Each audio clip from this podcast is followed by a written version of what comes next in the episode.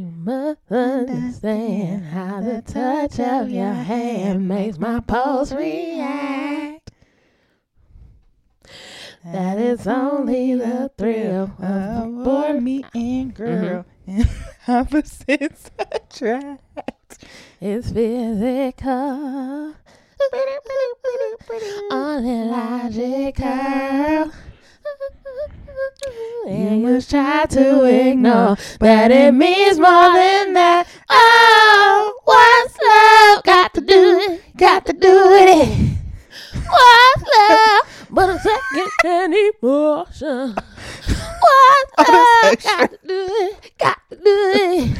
Who needs a heart when a heart can be broken?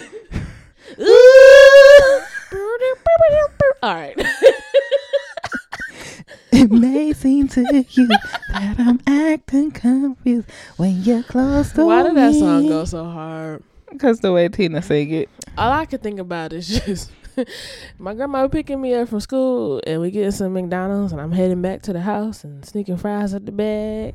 Cause they used to just play this song on V ninety eight point seven all the time. I mean, they did.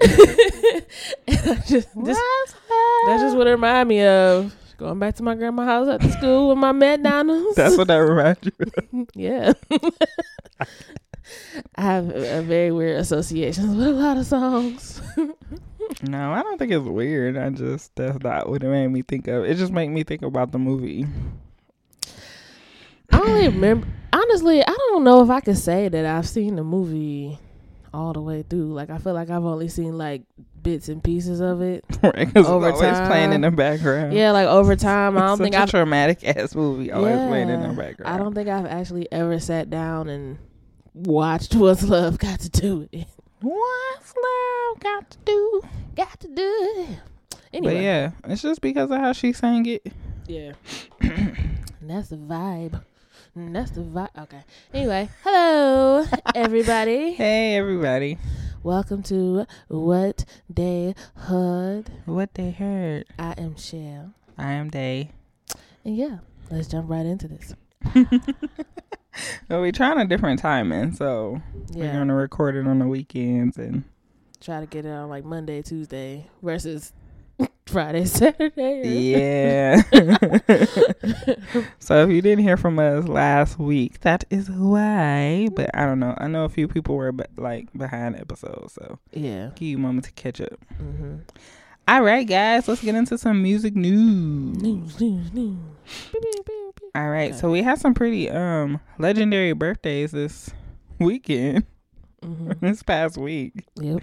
Um, some of the standouts to me are Miss Diana Ross. She turned 77 on March 26th. So that was two days ago. What was that Friday? Friday.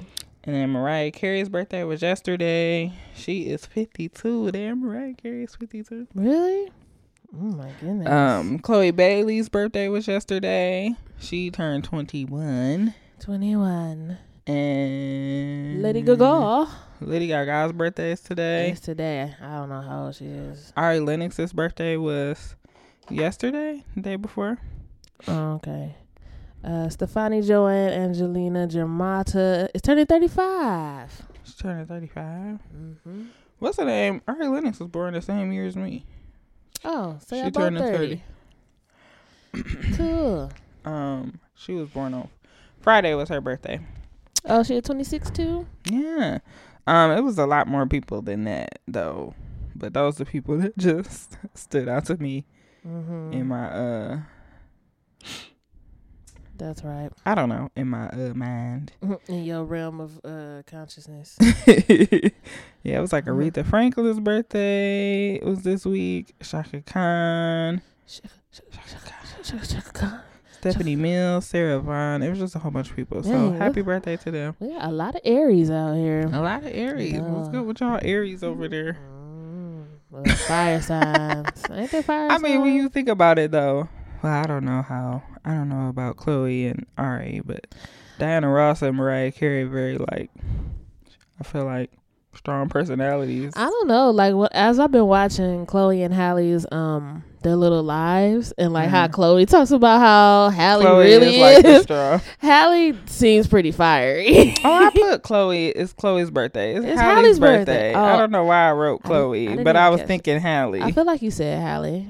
Maybe I don't know. I think I said Chloe. Well, But yeah, clear, Halle is kinda the Halle's gangster one. Yeah, Halle is definitely a little, little gangster. Because anytime somebody say something about Chloe, she You like- about my sister? you ain't gonna be talking about my sister.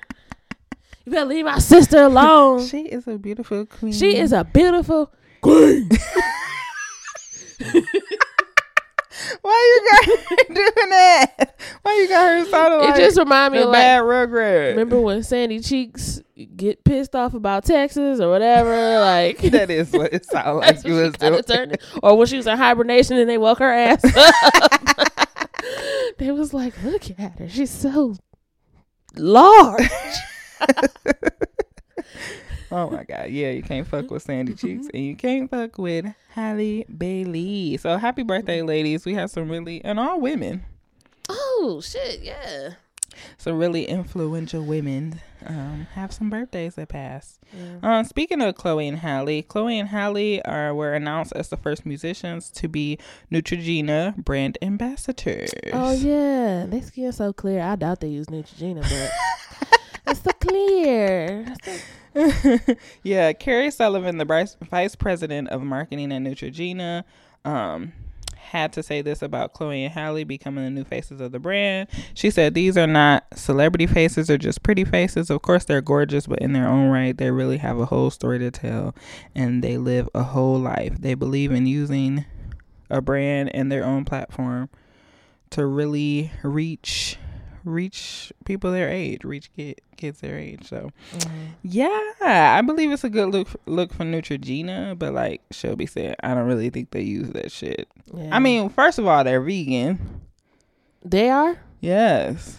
Oh, I didn't know they was vegan. So like I feel like a lot of like that extra shit that isn't food, they don't really experience. So they experience so I feel like that makes your skin pretty like yeah, clear. clear. because you're not eating dairy or you're not eating, you know, all these things that make our skin react, you know. Yeah, because I know I feel like sometimes when I eat like greasy food or like if I eat like beef, like I feel like it just comes out of my pores. It like does. I can just like smell it. hmm And ooh, that's why a lot of times I don't be Yeah. trying to mess with no beef. Yeah, no, yeah. So I feel like a lot of that might have to do with how like beautiful their skin is, and also they're very young too. Like, Yeah. you know, even though I feel like at 21 my skin was like, eh, but Yeah. but like I said, they've been vegan for quite a while, so I think that also contributes to it. hmm And they're from the A, so they're getting that nice uh, vitamin D. right, and they Nice get some dose of like vitamin D. Unlike our Michigan vitamin D deprived ass. everybody is vitamin D deficient in Mhm. Michigan. And that's why everybody is mean and depressed. I don't know. They say people from Michigan are nice. I'm like, they can be when they want to, but I feel like for the most part, it depends on what part of Michigan you're going to. and it also depends if the sun is out. Yes, it's true. Speaking of an um R and B queens, uh Queen. recent R and B queens, uh, Miss Victoria Monet, she uh I thought it was funny because she basically released an online like little concert snippet thing, hmm but she kept calling it her Silk Sonic audition tape, which I thought was cute. I thought so too. But then you know your girl had to jump on the bandwagon and do the same thing. Who? Her. Oh yeah, she didn't did do an that. audition, but she took like a picture with them and she yeah, was she like took a picture with him. She's like, I hope I did good on my audition. I would if I was going to see Bruno Mars and Anderson .Paak. I don't think I would want her to open for them. No. I, I, feel think like Victoria that's a totally Monet. different vibe. I think Victoria Monet would actually be a better fit. Yeah, because she actually uses like bands in her music. Yeah, she had that one like fire ass horn part. I think that was a Yeah, they was up there with Jaguar. Yeah. And I think uh it, it's not moment. What's the other one? Um not moment. Moment. Not moment. What's the other one?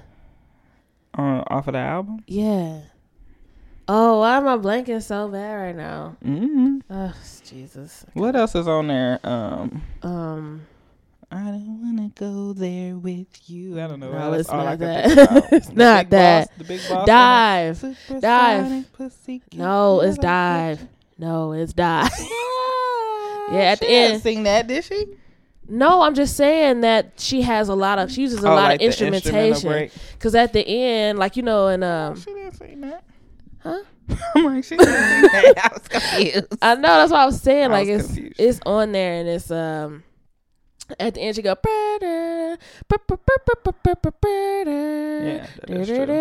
like she got a lot of those horns and like pretty much all of them songs.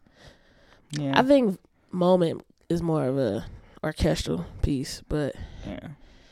Yeah, Yeah. so uh, on March 17th, she posted, Whenever the world can tour again, would you please let me open? And she said her audition tape was releasing the next day. If you haven't watched it yet, it is on YouTube. It's just um, her it's just a little clip. little clip her. of her performing or whatever. And she was preggers when she did it. She was pregnant. She was like Five, five months months. pregnant, I believe she said. Yep. So yeah, shout out to Victoria Monet, you know, doing her thing. I cannot wait till we can go to a concert again. I think there's so many people that you know kind of came out this year, last year, and people who kind of like finally put out a project last year. Yeah. Like it would have been great to go see like Chloe Halle, Victoria Monet. right. All of that. It would have been great to go see Jazmine Sullivan after you know his Heaux Tales so-. Yes, after You know so stuff like that. You know it's like mm, it would be great to go see like Silk Sonic. You know because their album coming out. Right. But I don't know. We'll see. Yeah. Speaking of uh, Miss Jazmine Sullivan, so I thought this was interesting because I would have thought that this would have been something that happened for Jazmine Sullivan already. So she is number one for R and B radio right now with "Pick Up Your Feelings." She's never been number one before. Yes, I thought that was crazy. Like even with like "Let It Burn" and Lions, tigers, Bad and bears. Lions and Tigers and Bears and Oh, what's that other one? Bust Your Windows. Yeah, bust your windows. Really? I just yeah. They said this is the first time she's had it's because she was top- chunky. it's not like it's the radio so she's top r&b radio like pick up your feelings is the most played song on r&b radio right now i think like the next one was like leave the door open and like I'm just convinced it was because she was chunky.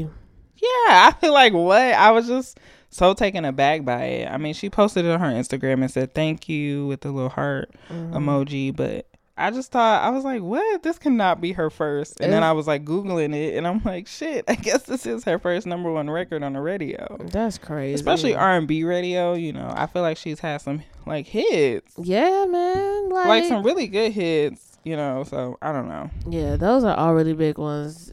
Uh, Need You Bad, all of that. Especially Lions, Tigers, and Bears.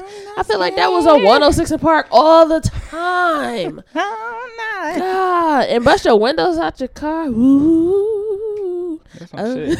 you know. singing it. They had Amber Riley singing that on Glee. Yes, on Glee. Look, I'm making the mic short. That uh, on Glee. that shit is crazy to me. Man, that don't make no sense.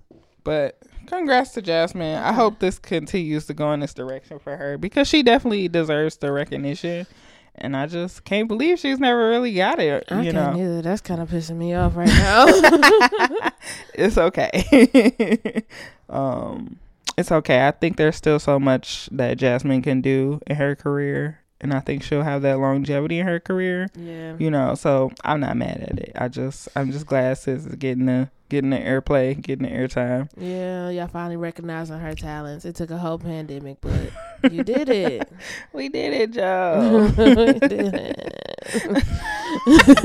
You. That's what I, I feel like now that's becoming like the I don't know, I use it when um like something is like exciting but it's not like that exciting. It's like we did it, Joe. We did it though. We the first president of the United States.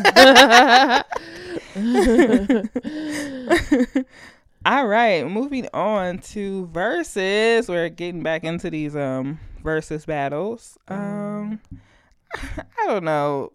I don't know. I feel like it's not gonna go away, so we might as well just roll with it. So but Mhm. they got some good ones coming up. So what was this? Like almost a week ago they posted that on April fourth, which is Easter Sunday coming up. next weekend. Mhm. The Isley Brothers and Earth, Wind, and Fire will be doing a versus, which I think that is going to be interesting, and it'll be nice to just see all them, see all of them, and see who is Well, gonna come. most of them are dead. so, That's what I'm saying, and to see like who's going to be there, like like I'm, I want to know who gonna show up for Earth, Wind, and Earth, Wind, Fire, and Fire. because But what's his the, uh, what's the name? And he's Maurice? still alive. Yeah. no, Maurice is dead. The one who hit all the high notes. Maurice is. You just you ain't gotta sing. You just gotta play the song. Well, I don't know who gonna show up for Earth, Wind, and Fire. I mean, Ron. I mean, I know- Isley Brothers still here. He He's the only one. That's what I'm saying. He's still with Because us. remember, it used to be them two. It was him and the I forget which one that was that played the guitar. well, Ron going I hope. I'm assuming Ron gonna be there. oh, it's the one with the pressing curl. I think the one with the pressing curl might still be alive for Earth, Wind, and Fire. Hold on, I forget his name. Okay. Earth, wind. Yes. So Maurice is passed. Maurice is the one. Yes, with the fro that hit all the high notes. Aw. Let's see. Remember, it's Philip. Oh yeah. Okay, so Philip's still alive. He might show up. And and Verdine. If Verdine show up, that's all I need. That's the one depressing curl that played the bass. Yeah, Verdine. If he show up, that's all I really need. it's not gonna be the same though without Maurice. He was the voice. Yeah, he was. Ah, Aw.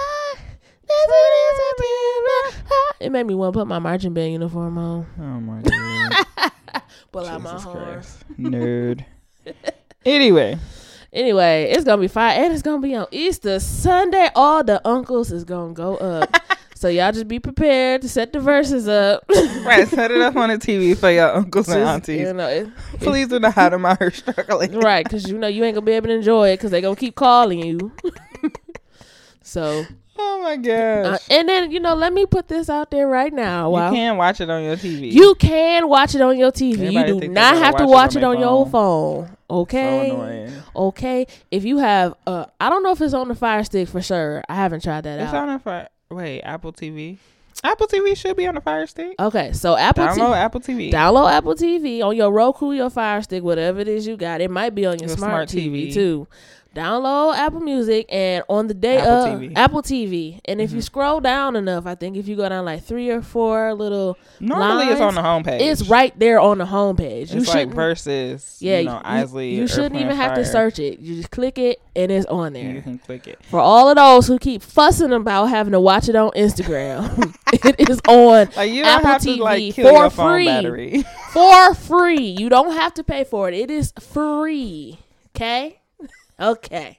Now that we got that out the way, y'all can stop crying about that. they not gonna be on time, so yeah, let's get that out the way. Yes. Y'all oh can God. stop crying but you know about what? that. Normally the OGs be a little bit more on time because you They know be they got like- a bedtime, Like thirty minutes. Like thirty They ain't gonna make you wait like an hour, hour and a half. No. But they not gonna be right on at eight o'clock. No, you know they're gonna have to have a I don't know a DJ. I guess. I feel like the. DJ is the warm up. You know, like when you go to a concert. Yeah, they're trying to treat it like a concert. Yeah, you got to open an act Yes. or whatever. Yes. The exactly. DJs, you know. So yeah, y'all don't say nothing about people being late. Now I'll tell you who might be late. SWV and, and Xscape. Shit, and they all might not show up. They might have one representative. Oh my god! I hope every. group. Well, I feel like SWV they've been getting along. I don't. I just know Xscape is like sometimes on and off. You know. Cause Kandi don't be trying to deal with they bullshit right now. But this is the thing, though. I feel like Kandi oh, has and then, other avenues of income, so she's kind of like, eh, you know. but also with Tiny being in trouble right now, I don't.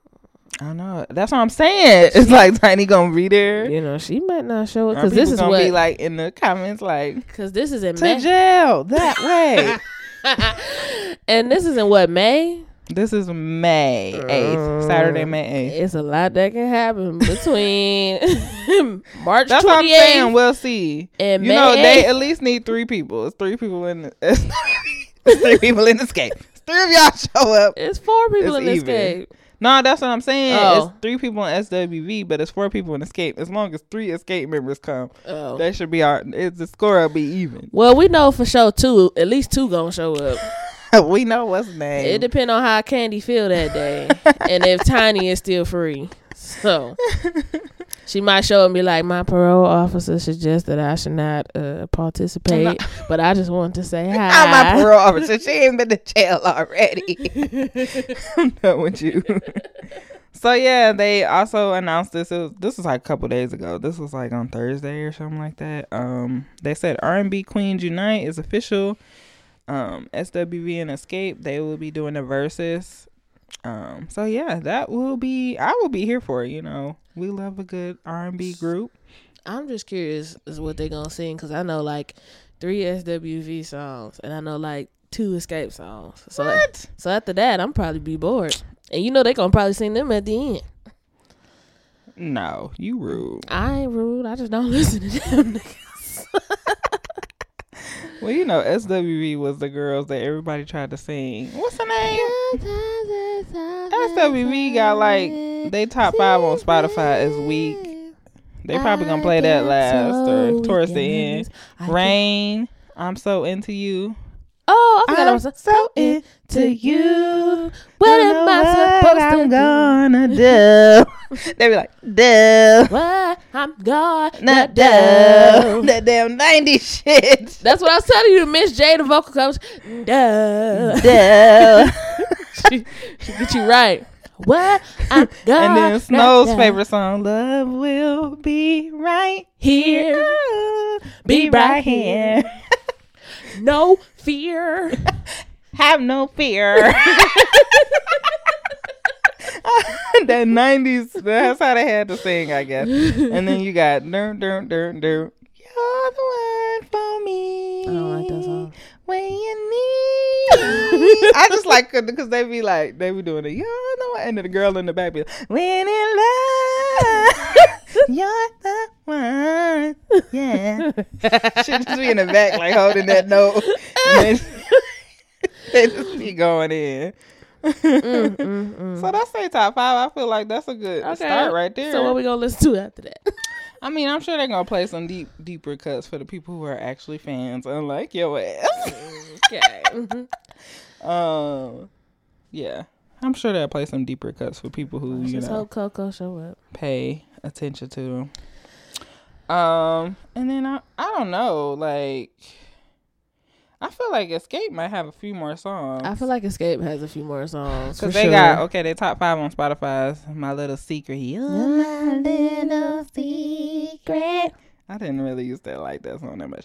Um, who can I run to? You that know was my shit. You know, Kandi wrote that shit. yes, I stand here. No, you're my little secret. Kandi definitely. Oh wrote yes, that. Kandi definitely wrote that.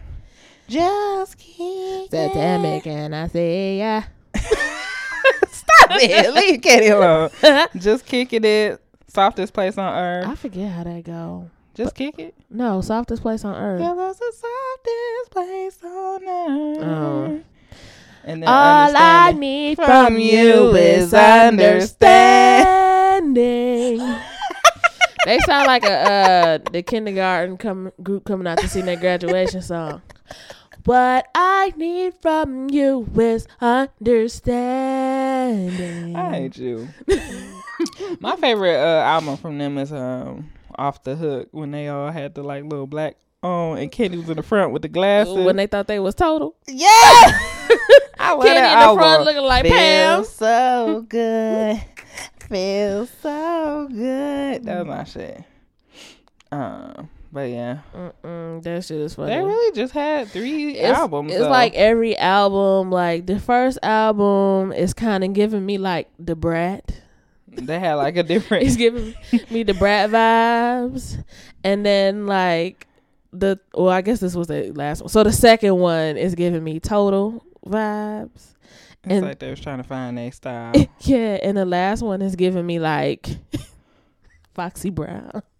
Cause why they got old girl just bending over? well, you know, when. Xscape came out, they were like, you know, they were like dressed like studs, basically. You yeah, know, that's why I said the first album was giving me the "Ah," brat. You know, it was like giving me Da Brat vibe. it was like giving you we girls, but we still like hip hop. And they was trying to do like a TLC. so people was talking shit about them, saying that they was ugly, saying that you know Oh, they. not that they Yeah, you know, like in the industry, they like men were talking shit about them, like, Ugh. oh, they ugly, you know, they a bunch of lesbians singing, blah blah blah.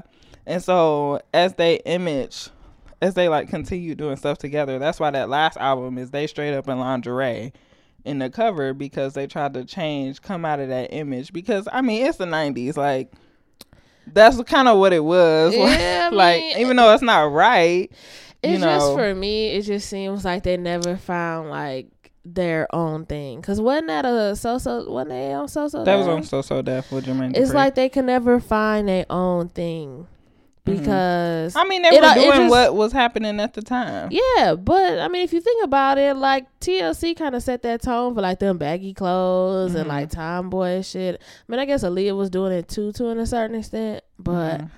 that's who. That's why that's what's giving. I it mean, to uh, I feel like a lot of women in the industry during that time kind of started that way, like, and then, Ooh. Like you said, oh, I like, guess Mary J. Blige did too. like you talk about Mary J. Blige, you talk about Aaliyah, you talk about Yeah. TLC. Like they started off in the baggy clothes, and it was Yeah, more like, oh, we R and B, but we want to look like hip hop because hip hop is what's gonna sell. Yeah. But then like they're like, oh, well, you a woman, so you need to be sexy. So you can see it throughout their career, like it get more scantily clad and scantily. It just gets like the image gets more and more sexy. Like I feel like that's kind of like a trend, especially during that time. Like, and then you come out and you younger and you coming out of an era where that was popular. Yeah. I mean, You yeah, I mean, it makes sense. I'm not like arguing with you, but it's just for me, even still, even though they all did those things, like going back to like the Mary J. Blige and all that, even though they all like wore baggy clothes, but they all had their own kind of vibe. Like TLC wore really bright colors Mm-hmm. and it was very fun and playful. And Mary J. Blige was from New York, so it was super street. So she had like a bandana on and the jeans and the Tims and shit. And then like you know Aaliyah, like she wore baggy clothes, but like some of her shit was still tight. Like she showed her stomach and stuff like that. And her hair was really long and like hiding her face. And she wore the sunglasses. She was just like a super cool chick. These niggas is just up here with some damn it look like some fishing overalls and some t-shirts. That's what it looked like. Uh-uh. I mean, they babies. They definitely you could tell that they're young for sure, but like they just didn't make. They didn't have their own style. Is basically all I'm trying to say. I mean, yeah, I get it, but I feel like they was following the formula for what was going on at the Yeah, but they wasn't making it their own. That's what the issue is. You can still follow a formula and it still be you. Mhm. Because like just now, like I didn't make that connection that all of them was doing that baggy clothes shit. Because in my mind, I'm just like, all right, this how Mary J. Blige look. This how TLC would look. Mhm. This how Aaliyah would look. This how whoever else came out in that era that I can't really think of right now would Mhm. look. You know,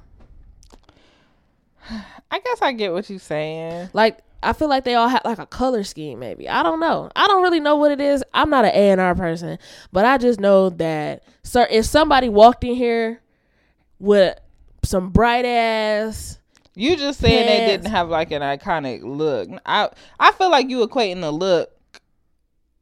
Okay, so you saying they didn't have an iconic look. I feel like they have iconic music. Yeah, I feel like they sound is there. I'm not saying they I feel like the sound worked for them. I just felt like that they was- I just felt like they was trying to just do what everybody else was doing, and it didn't work for them. What I you guess- mean it didn't work for them? I don't think it worked for them. you talking about the look, or are you talking about they sound, or you talking about Oh both? no, they look. Okay, that's what I'm like. No, I'm they like, look. Xscape is a huge No, group. they sound. just toured a But, couple uh, years ago. I- this was I just I just feel like if they kind of like had their own style, made it their own, they would be more popular than they are. They would have more than just these three albums. Yeah, I mean, I do agree with that with the look. That's what I'm saying. I'm like, I feel like they were doing what was popular at the time Mhm. and not really being like, or Jermaine Dupri was telling them, you know, this Mhm. is what they doing. So and he don't know nothing because you he was damn near the same age as them. this nigga was the same age. that's true. Like I, I want to say he started like So So Def when he was like seventeen or something like Yeah. that. So, I mean, it makes sense. Like that's what I'm saying. Like I, just, I just felt like I don't know. I was getting confused on what you were saying. I'm like, wait, what? I Oh. feel like Xscape is like yeah, I, f- I pretty think- big with like the black community. Oh yeah, they are big because they got you know if you can sing, I mean you definitely go get some kind of acknowledgement in the black community. But I'm just saying for them to be big like like TLC was, or to be have longevity like Mary J. Blige does, like Mhm. because they just didn't have like their own style when it came to visuals. Mm-hmm. That's Okay. all I'm saying. I give you that. I'm not. I'm not discounting them in in any way. Okay, I was like, wait a minute, I like Xscape. Yeah, no, I like Xscape. I mean, I like Xscape to a certain point. Yes, they're Kandi and Jermaine Dupri is only four years apart. Yeah. So I mean, everybody was pretty young. That's what I'm saying. Yeah. They was trying to figure out what worked instead of Yeah. just. they was trying to be LaFace. They was trying to be Bad Boy. Right. That's fine. I appreciate it. I mean, that's what I'm saying. Like they were doing that because this is what was being done already. Yeah. You know. Yeah. Well, I guess I'm a, that's my unpopular opinion. we gotta jump I mean, ahead. I don't really think it's like an unpopular opinion. I feel like you're right with they look because they were pretty much doing. I feel like the music was there because they had that R and B element, they had that hip hop element, Mhm. and I think the music it sounded good. It was like catchy, especially for the time. Mhm. But I like I like you said, I think maybe it would have been more impactful if they would have had like more of a unique yeah. image like that Yeah. A and R part. I Yeah. think that would have been Yeah, like their marketing and all of that crucial stuff. for them. For sure. Yeah, I totally get that. All right. Going on to somebody who definitely um needs some A and R something. It's um Lil Bow Wow sister, Lil Mama. I mean, I thought that was Lil Bow Wow, but okay. But no, I'm kidding. Let me leave her alone. no, don't leave her alone because she over here being ignorant and transphobic, and it's not good. It's not good at all. So, um, I'm trying to pull up the right article. So, I think this was like uh beginning of this past week. It says rapper Lil Mama doubles down on transphobic comments and says she'll start a heterosexual rights movement. This is on insider.com. Um so she posted something on her Instagram stories. She said she said she to start a heterosexual rights movement alleging that straight people face bullying from the LGBT community. She said, um, y'all fight so hard to be respected, and some of you, not all, get a kick out of bullying people for having an option how they dress, how their hair or makeup looks, um, how much money they have, etc. Mm, sound like some Uh. queens been picking on her. Yeah. uh, um, she claimed that straight people are afraid to be honest about their opinions because if you do, the LGBT plus will hear what they want to hear and make statements out of context. She said, "Not trying to hurt anyone. I'm just speaking my truth, just like you all." Um, and this comes like not too long ago when um.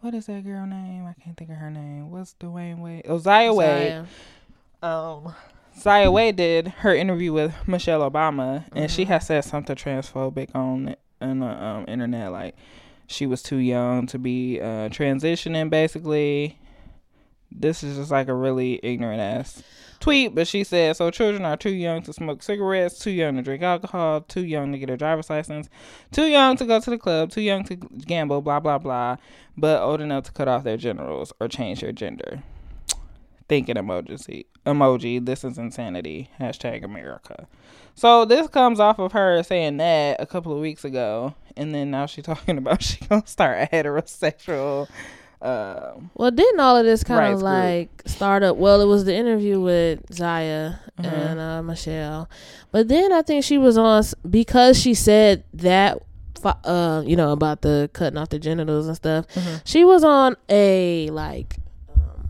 interview with. I don't remember who this guy is, but apparently he always is talking about like trans people or whatever the hell. And she was like giving an interview and they was talking about it. And then that's why people kind of started dragging her. And then that's when she came out with the I'm gonna start a heterosexual rights group because cause she got Oh, dragged see, I for didn't know it. that. Yeah, and they was talking shit about her. first of all who's interviewing Lil Mama and why what the Well, fuck I is she think he doing? was only interviewing her, and it was like some pretty much nobody. But I think he was only interviewing her because of what she said on Twitter. He was, she was like, I guess he was like, oh, because of the ally. Thing Yeah, he like, oh, an ally. Like, oh, let me interview and see what you know she an talking about. ally In how the- was she an ally a ally in the shade, a ally in the Oh, anti-trans like, movement. she don't like not like an an ally for nobody not an ally for us. No, no, no, no, no, no, no. But uh, first of all, okay, Lil Mama, you have fun with that girl. You go ahead and do what you do. See how far that gets you.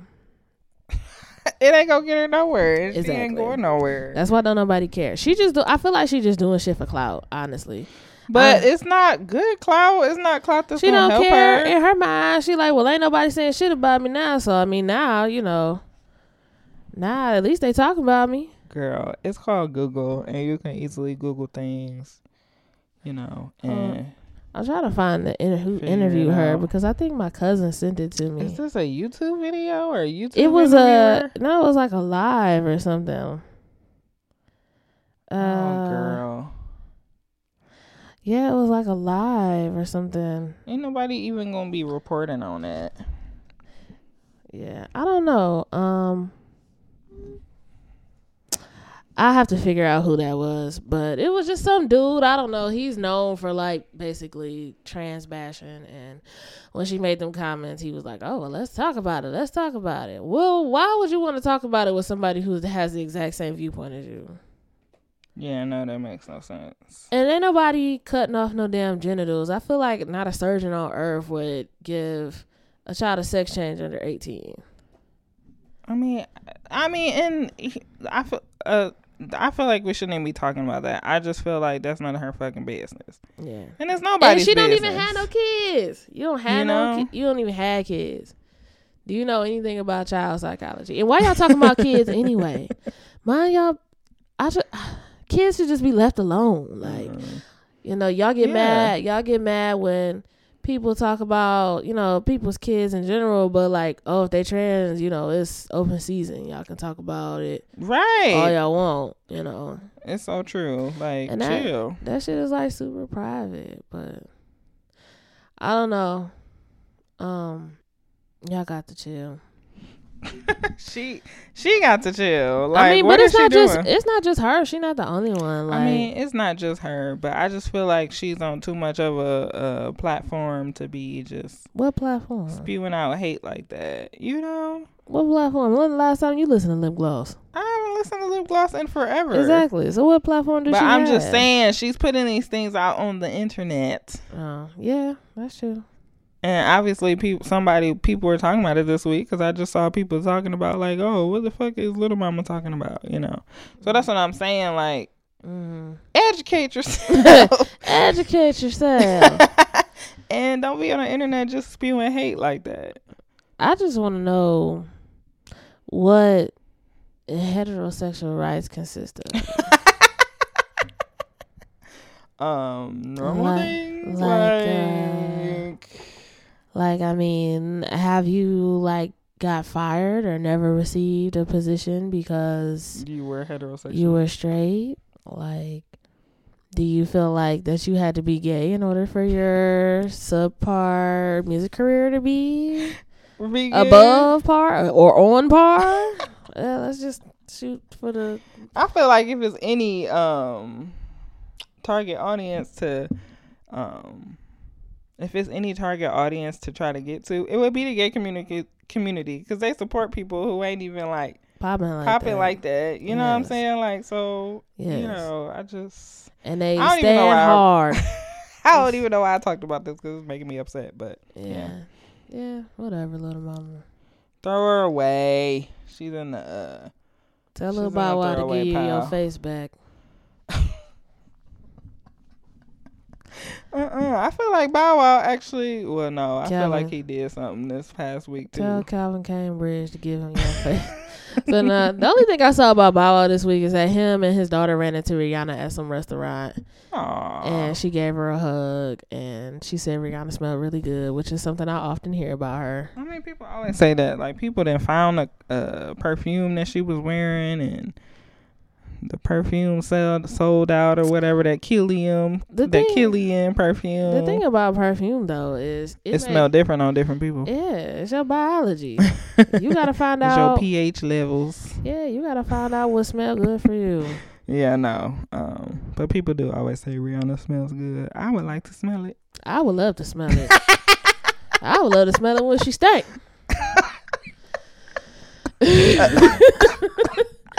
I don't give a fuck. Upset. anyway, moving on to um some well, not sweetie, but Quavo is pretty toxic. Um So, sweetie, Saweetie, Sour tea. Sweetie. um, announced that she broke up with Mr. Quavo of the Migos. The Migos. Amigos. Um, she in two tweets she said, "I emotionally checked out a long time ago and have walked away with a deep sense of peace and freedom. Excited for this new chapter of elevation. Mhm. Prayer hands." Uh, she um, it was another tweet too. Damn, why they put the same tweet on her like this? Mm. But yeah, it was another tweet. She basically said that you know she uh broke up with him and Yeah. uh, or they broke up. She did say in one of the tweets that it was due to you know some infidelity. hmm Um, It was some tweet that he put in response. and then he that's what I was about to say. so he did the tweet in response, talking about oh, it's weird to read. just read it. I'm just, just read I it. try to read it in Migo? Not Uh. just, just, just, just read it regular. He said, I know you want to make this into a show, so I'll play my part just this one time. I don't normally put my business out there, especially my personal life. I feel the need to address this so there are no false narratives. Okay. I have love for you and disappointed you did all that. You are not the woman I thought you were. I wish you nothing but the best. And then Sweetie replied with a little short take care. So people were saying take care.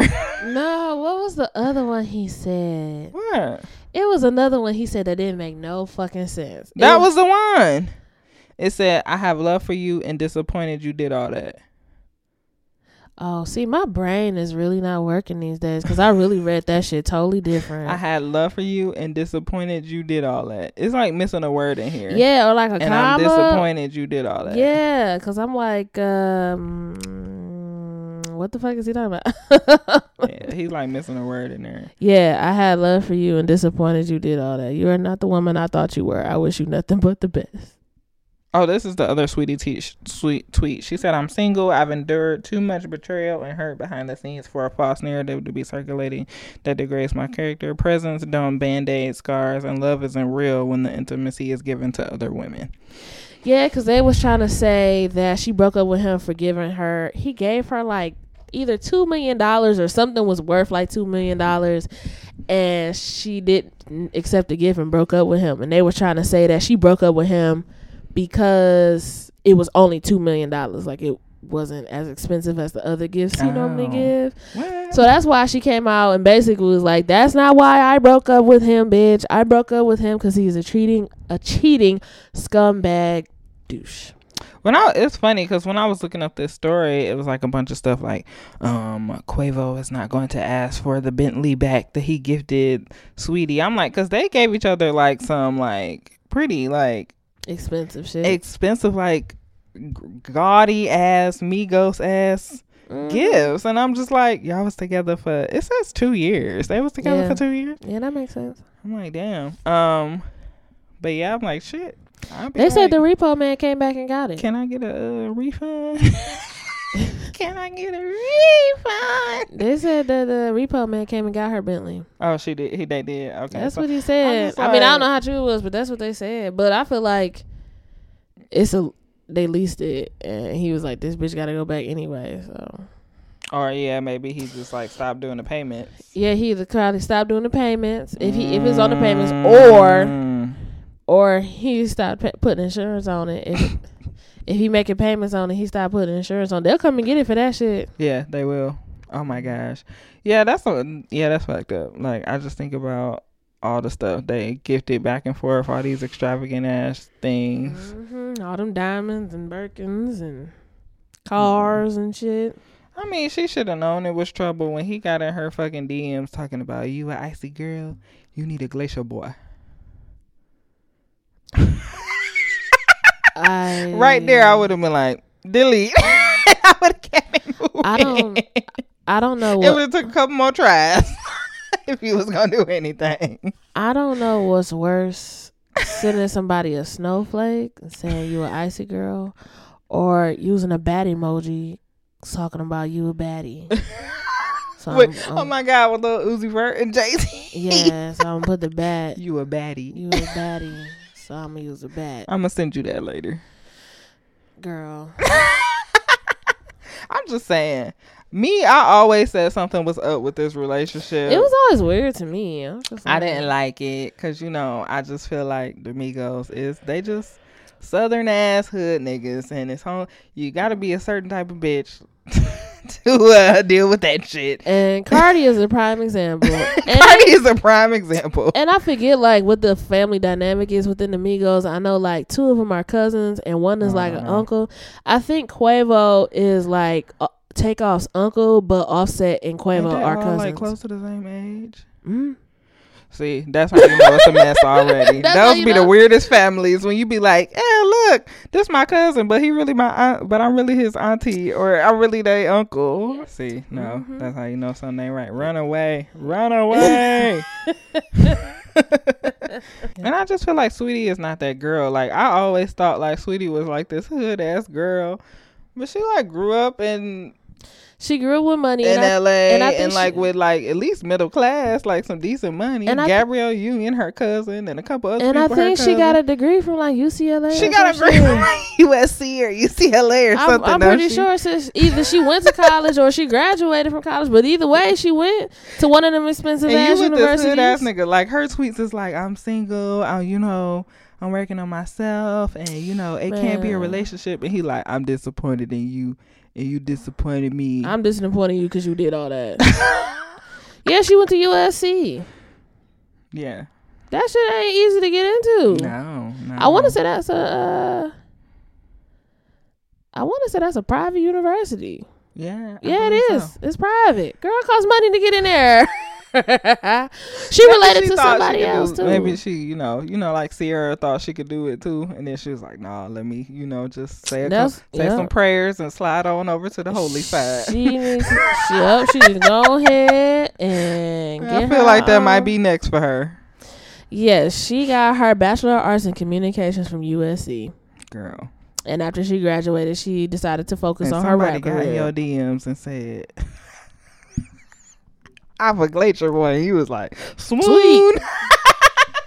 He was like, "Sweet, uh-uh. sweet." Okay, well, you know, it is what it is. I wish all the best to Miss Sweetie. Um, Saweetie. I feel like uh Migos is about to try to release something soon, so you know, Quavo will have all the material to. I just wish they would give my boy Offset a real chance. His little album was not that bad. I feel like he take off. My bad. I'm like, take off. Take off. Take off is. It's funny because Quavo's album was trash. hmm Takeoff's album has some. Yeah, some bops on Takeoff. They have Cause some that nigga bops can on rap there. for real. That nigga got a flow. Okay. and then uh, I feel like Offset's album was even like decent. The one he did with Metro Boomin. He, I think he had one by himself as well. I think they all released a Oh. solo album. Oh, I don't know. I just know I listened to that one with him and But Metro then Boomin. also Offset when he did the one with Metro Boomin. that bitch good. was fire.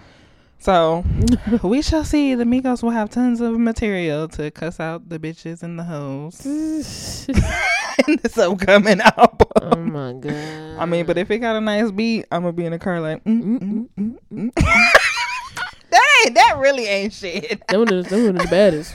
But it's the truth. Them one of the baddest.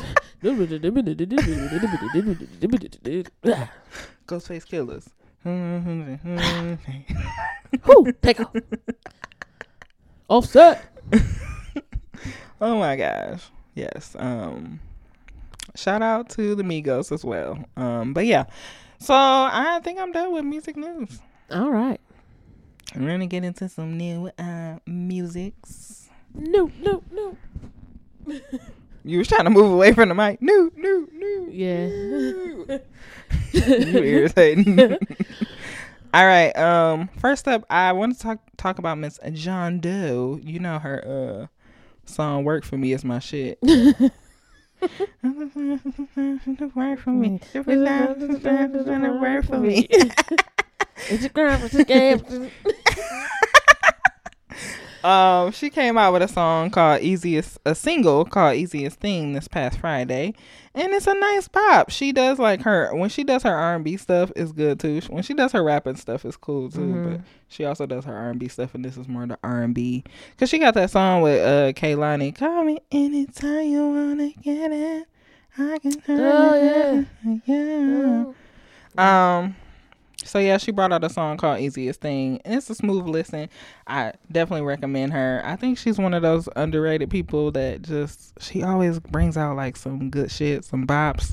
Yeah, she does. Uh, it's Miss Jean Deaux. It's G E A N and Deaux D E A U X. How did Check you her just spell out. her name? I said G, didn't I? You said G E. It's J E A N. I always do that. I'm like, what? Hold on. I don't know. My brain disassociates like J and G. It's so weird. You saw, you basically told him her name was Jean though. Or Geen. Jean Doe, girl. It's Jean Deaux. It's J. I was about to do it again. Yes. E A N and Yes. Deaux. D E A U X. Yes. And the new single is called Easiest Thing. And what I like about Jean Deaux is too, she kind of has a little bit of something for everybody. She does. Like she kind of has like some shit with like some banging beats, and then she got the R and B stuff, and then she kind of had like a little um a little electronic music moment there for a minute, kind yeah, of like the with Wiki- edgier stuff. yeah Wikipedia. Wikipedia. hmm and then that work for me shit. Yeah. but yeah, I like Deaux. I didn't listen to the song though. I'm gonna have to listen to it. It was nice. Mm. All right, and then you have Mr. Um, uh, um, DRAM, which is now Shelly. Shelly DRAM. Shelly FKA DRAM on Spotify. He brought out a song called "Cooking with Grease." I believe his album is coming out soon. Is that what's happening? Yeah, Yeah, I like that song though. Even you said it was giving you OutKast. It was giving me very. It was. was. giving me very much like OutKast. Like you make me understand what it means to be in L-O-V-E once again. That's That's giving you Out a Wild. it's giving me Ottawa. It's giving me that era. What's that? Stankonia. I don't think so. Is that Stankonia? Yes, Yeah. it was giving me that type of vibe. But it was cute, even though the saying is cooking with hot grease. But you know, cooking with grease is fine too. I like it depends on what region um of, that you're in. Nah, fuck that. It's cooking with hot grease. Cause cooking with grease don't make sense. Ah, so um yeah, go check out that from Shelly FKA DRAM, uh formerly known as just DRAM. Mm-hmm. So I feel like his album is coming out soon. That's why he's releasing these singles. Mm-hmm. Um, next up we have Mr. Lil Nas X. I did not watch the video. We didn't get a chance to watch the video that keeps getting talked about, but he came out with this Montero song, which is the TikTok song. Call me when you want, call me when you need. Mm-hmm. Ain't that that song? I guess. I don't know. I ain't watching Um, that shit though. I not? get why he did it, but I ain't watching that shit. why. I don't want to. Why you don't want to watch it? it looks weird. It I makes me. mean, Lil Nas X is a little weird. I mean, that's fine. I just rather not watch it. It's okay. I'll make you watch it. it's a music video. You act like you ain't never watched a, mus- a weird music video before. I don't know. I wasn't really. I didn't even really like Old Town Road until they put my little dude from the Walmart video on there. When he said he gonna get he said he gonna get it up up out the way. What was his name? Little Walter or some shit. I don't know what that boy name was. Remember he I was just. like the Old Town Road though. I enjoyed No, it no, for I what it was. I like the one with uh Billy Ray. yeah. Yeah. Well, When Billy Ray got on it, I was like, "Oh, it's official." Yeah, when Billy Ray got on it, that's when it made. That's when it was fire. Yeah. When Billy Ray got on it, that's the definitely the one that I listened to. Yeah, I wasn't listening to the regular. one. You didn't like uh Panini and uh what was that other song? Hey Panini, don't you Don't be, a meanie. No. I like the one. I mean, it was Didn't you used to listen to that? I feel like you used to listen to. That's fine. I like the one with Didn't him and have Cardi, Cardi B. on it? Oh, that's the one with Cardi B on it. Yeah. Okay, yeah, then that's the one I like. I was about to say, I feel like you used to play Hey that song. Panini, don't you be a meanie. Mm-hmm. Well, he came out with the, his TikTok song. Yeah. It's so funny that songs are becoming popular on TikTok. It's kind of annoying to me because they all be like the same kind of song. yeah. So yeah, shout out to Lil Nas X. Um, then we have Mr. Not Mr. Um, so Hiatus Kaiyote is back. Yeah, back Um, in full effect. So the main, the lead singer Nai Palm, I believe she was diagnosed with cancer. I don't believe which one. Oh, really? at some point, and so she was recovering from that for Uh, how long has it been? I think like a couple years. Uh, at least like maybe five. um. I don't know. It's been a while. So yeah, they are back. Um, with um the single "Get Sun," "Get Sun," Get S U N. Um, and I love it. I just like to. I just was excited when I saw it because I. It's just nice to have them back in the music sphere. Yeah, I Um, am. Might not get ahead. Might not get ahead. Anywhere to might not. Might not get ahead. Oh my god. uh, but yeah, it's just good to have them back in the music spirit, and it's a cute song. It's very much Yeah. their vibe. If you like hi- Hiatus Kaiyote, I f- feel like I'm saying it right, but I always fuck it up. how would you like describe their music for somebody Oh who's never listened to them? I don't even know. It's like I'm trying to think of like a a band or like an artist that I would like compare them to. Um, I've listened to a few of their songs. I've never got into them like that deep, but this "Get Sun" song reminds me of um. Hold on, let me listen to it again real quick so I can get back in the the spirit of what the song is. Where is it? I thought I saved it. Okay, clearly I have to edit this part. Mm, oh, here it is.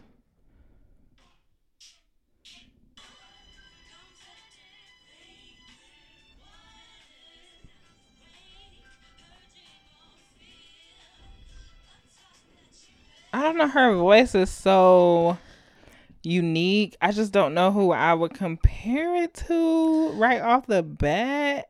Get It's probably not anybody recent. It might be like an older singer. Get Sun. That particular song. It reminds me of um I don't know why I can't put my finger on it. But it reminds me of like the early 2000s when people were still making neo soul kind of, Mm. but not like the corny kind. hmm Like um I can't even put my I can't put my finger on it. They kind of just have their own like vibe really. They really do. They really do. But there is somebody who she kind of gives me a certain vibe of. I just can't put my mind on it. I mean, my finger on it. Does she give you like? Mm, no, I don't really want to say that. What? She gives me It's like like, one of those one of those R and B singers that really just didn't really go anywhere. Really. Mm-hmm. Um, I can't think of her name right now though. Don't know. But um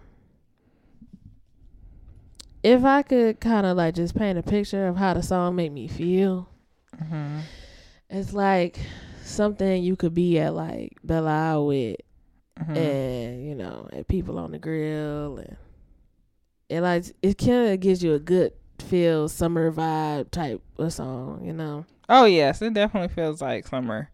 I definitely agree with that. Yeah. I I haven't don't know. I don't know. I don't know who I would compare them to. Well, that's a good thing that they're really incomparable. you can't. Uh, but it definitely gives you like neo soul with like a band, if that makes sense. Let me see if I can look up like comparisons. She could be. I don't know why, but like Norah Jones keeps coming to mind for her. She like a spicy Norah Jones. She like a spicy orange. Cause you know Norah Jones, her music is like she's pretty relaxed when she's a sing as a singer. She's a pretty like relaxed singer, and she you know adds a little more like funk That's true. into it, you know. But for whatever reason, Norah Jones just keeps coming to mind when I hear her song. They are Australian. Yeah, you know they had to be. They wasn't gonna be from here. Jazz, funk, and R and B. Oh, they kind of remind me of like a Jamiroquai, like that band type Oh my thing. gosh, not Jamiroquai. not not as corny though. Like they're not as corny as Jamiroquai because no. Jamiroquai like to put like that funk disco shit in there, and they're kind of more like R and B ish. Like if uh See, I was somebody in this article said like an this orchestra fronted by Erykah Badu.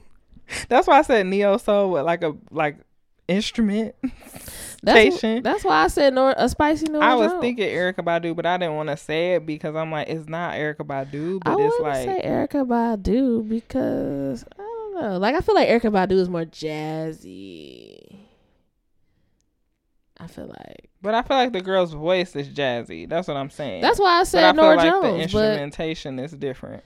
Okay, so a spicy Norah Jones with a dash of Erykah Badu with some uh, very confusing. with like a little bit of flying lotus, with a little bit of and you could throw some uh what oh is this? A pot? Just throw it in. Wait, what'd you say? A little da- uh, wait, started off you pouring Norah Jones in there. so you pour Norah Jones That's probably like a couple cups of Norah Jones. and you add some paprika to spice it up because you know it's a spicy Norah Jones. It's not a regular. oh, Nora and then you Jones. some spice for the spicy Nora Yeah, Jones. some spice Norah Jones. and then you're probably gonna do half a cup of Erykah Badu. you do a half a cup of Erykah Badu, and then who'd you say? then do like uh a eighth of a tablespoon of flying lotus. lotus. and then you could throw off some um oh what's their name? Oh. Oh why can't I think of their name? No, it's a jazz band. They do like jazz fusion. Why can't I think Is it a popular jazz fusion band? yeah. Hold on. I'm about to Google it. Jazz oh cause it's right there So just throw in some jazz fusion. Say that.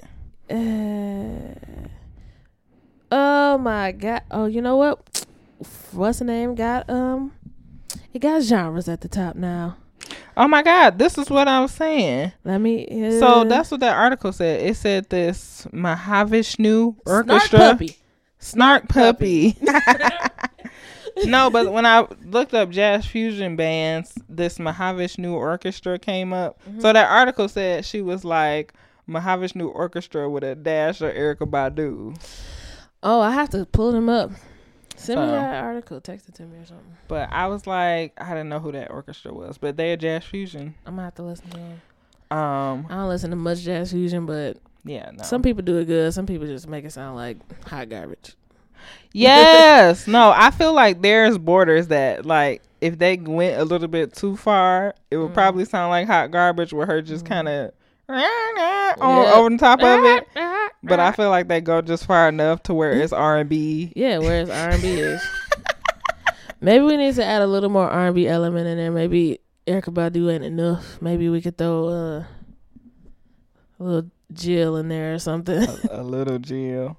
What's her name? So the lead singer Nai Palm, she came out with an album not that long ago called um is it called Crossfire? But on it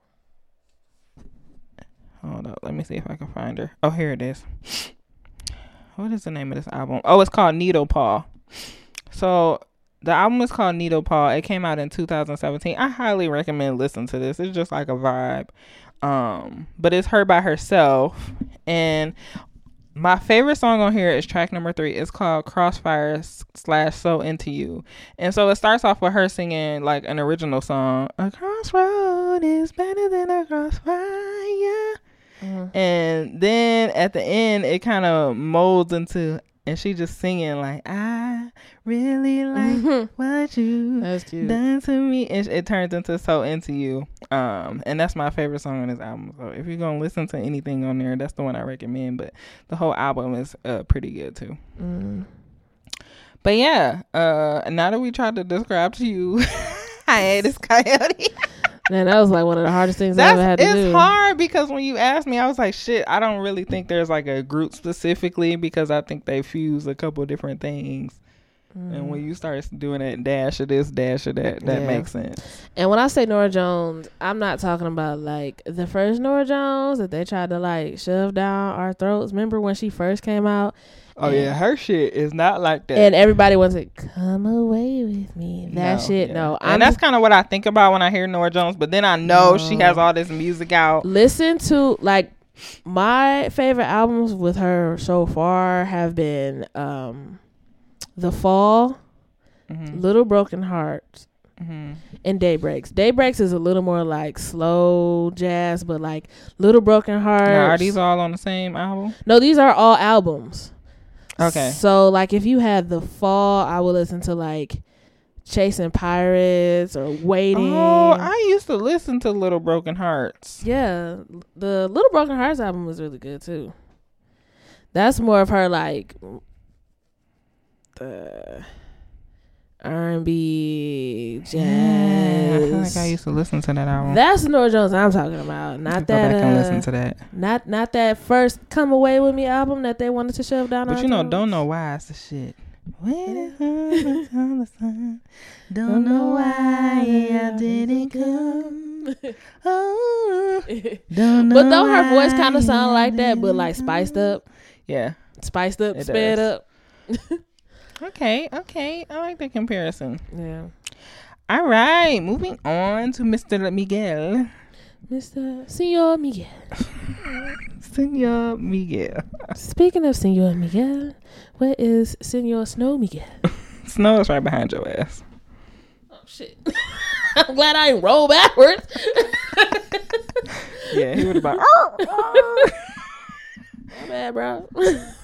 Snow got fixed this week, so he is a conehead. He's been a conehead, and he just bashes the cone into everything. to everything, your legs, the the, wall, legs. the door. and it's plastic, so it'll be scraping up the back of your legs. You'd be like, oh my god.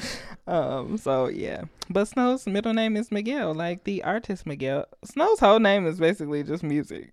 Yep. Snow Allegra, Miguel, Snow Miguel. Snow Allegra because that was like our first concert where we consciously was like, okay, this is where we're gonna go together. It wasn't our first concert because No. she kind of just dragged me to the first couple of ones, which I didn't mind. But What? this This was good concerts.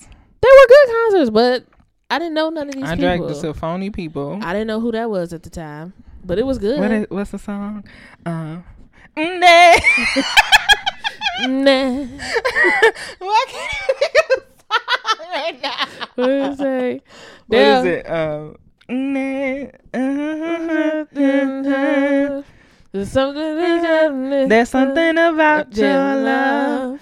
that I shouldn't be speak of. Yes, that's my shit. I love funny people.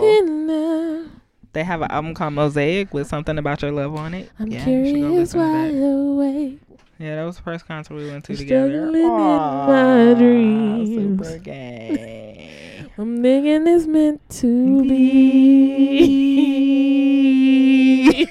the way he hit that note is so lackluster, but it works. Um, yeah, and we went somewhere after that in Yeah. between those. After that, I think we went to see. What? No, was it Big Freedia or Tobi Lou? Oh, I think Tobi Lou was next, then Big Freedia. Okay, so it was Tobi Lou, and then it was Big Frida, and then when we had planned to go, we finally had planned to go to Chicago to go see Snoh Aalegra, hmm but then you ended up getting free tickets to go see Schoolboy Q. We went to go see. We went to go see Schoolboy Q before Snoh Aalegra. Yeah, remember that oh, was we went to see Schoolboy Q on Friday, and then we went to see Snoh Aalegra Saturday. No, we went to think see I was a crazy person? We, We went, went- to like four concerts. We went to in see School- of like a couple of months. we went to see Schoolboy Q. I think it was like Thursday night, and then we left Friday to go see Snoh Aalegra on We Saturday. did. Yeah, Damn, yeah, that's crazy. yeah. So Snoh Aalegra, that was our girl. That was our first, that was our first concert. and that was our first vinyl buy together. that was. Oh my gosh. And then when we first started practicing to do this podcast, Snow, I mean Miguel, was who we kind of like nerded out about for like a half an hour, Yeah, we did. like how we just did with Kaiyote, oh like my god. and Xscape. the first podcast episode that we tried to record it was, like, like three, hours, long. It was That's ridiculous. It was three hours. oh, good times. Good times. Oh man, I forgot we went to go school, see Schoolboy Q. That was great. Yeah. It was just hot as fuck. Um, but yeah, we- But yeah, speaking of Miguel, uh, so Art Dealer Chic one, two, and three. So these were like his um, I guess they were mixtapes. at the time. I guess that's what you could consider. Mixtapes that came out in between. Um, was it like between his first album and between Wild Heart? Or no, wait. no, I think it was between. Oh, you talking about like the whole time? Mm.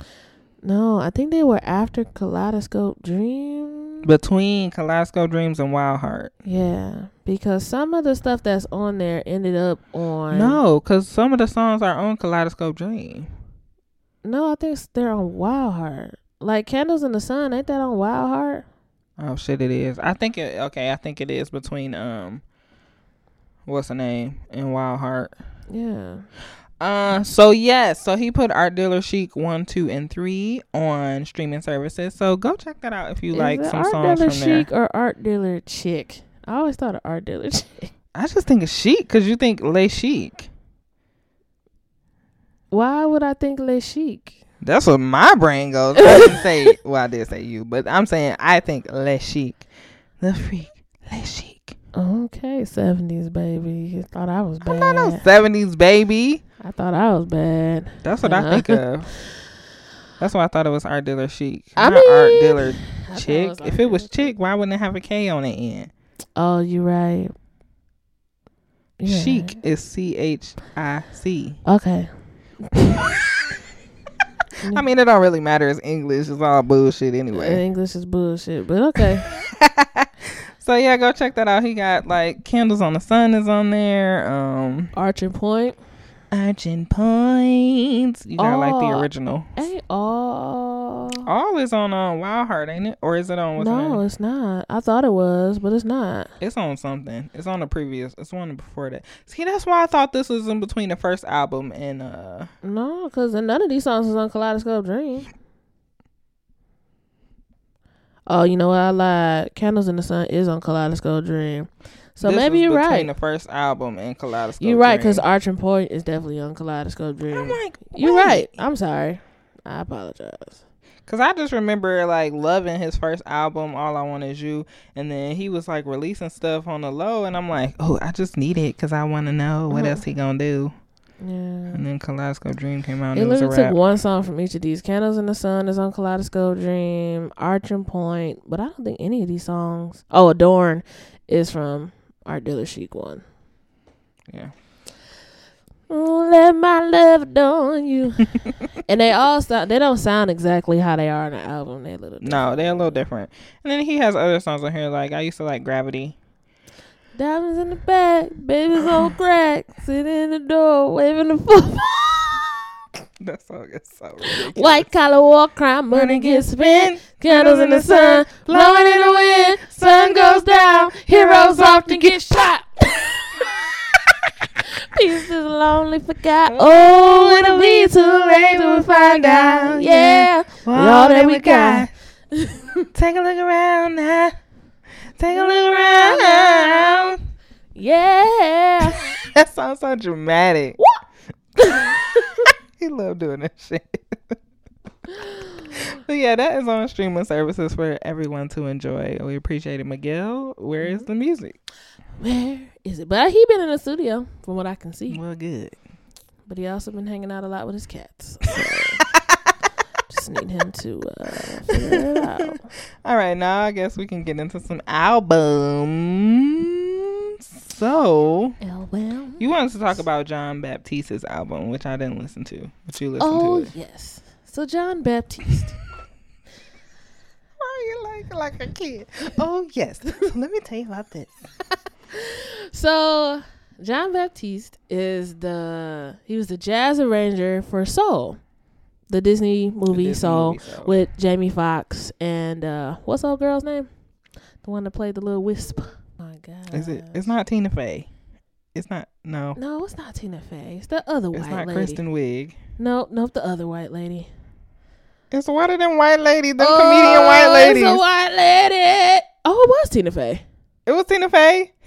I was right the first time. You were right. It was in fact my bad. Anyway, I'm like, it's one of them SNL comedian white ladies. yeah. So Soul with um When Jamie. Tina Fey played a black man. Yes. Yes, Tina Fey. played a black man, and they also made a joke about it. They were like, "Yeah, uh, a middle-aged white woman is in a black man's body." Wait, can I just say this? So Soul is a good movie, Soul but it follows the same arc of the black person not being a black person throughout the entire movie. Just not even a person. Period. No, This man was a cat the for black at least like Jamie Foxx was the cat. he was a cat for like at least sixty percent of the his movie. body, so he was. She was in the black man's body, talking like a white woman, and he was the cat.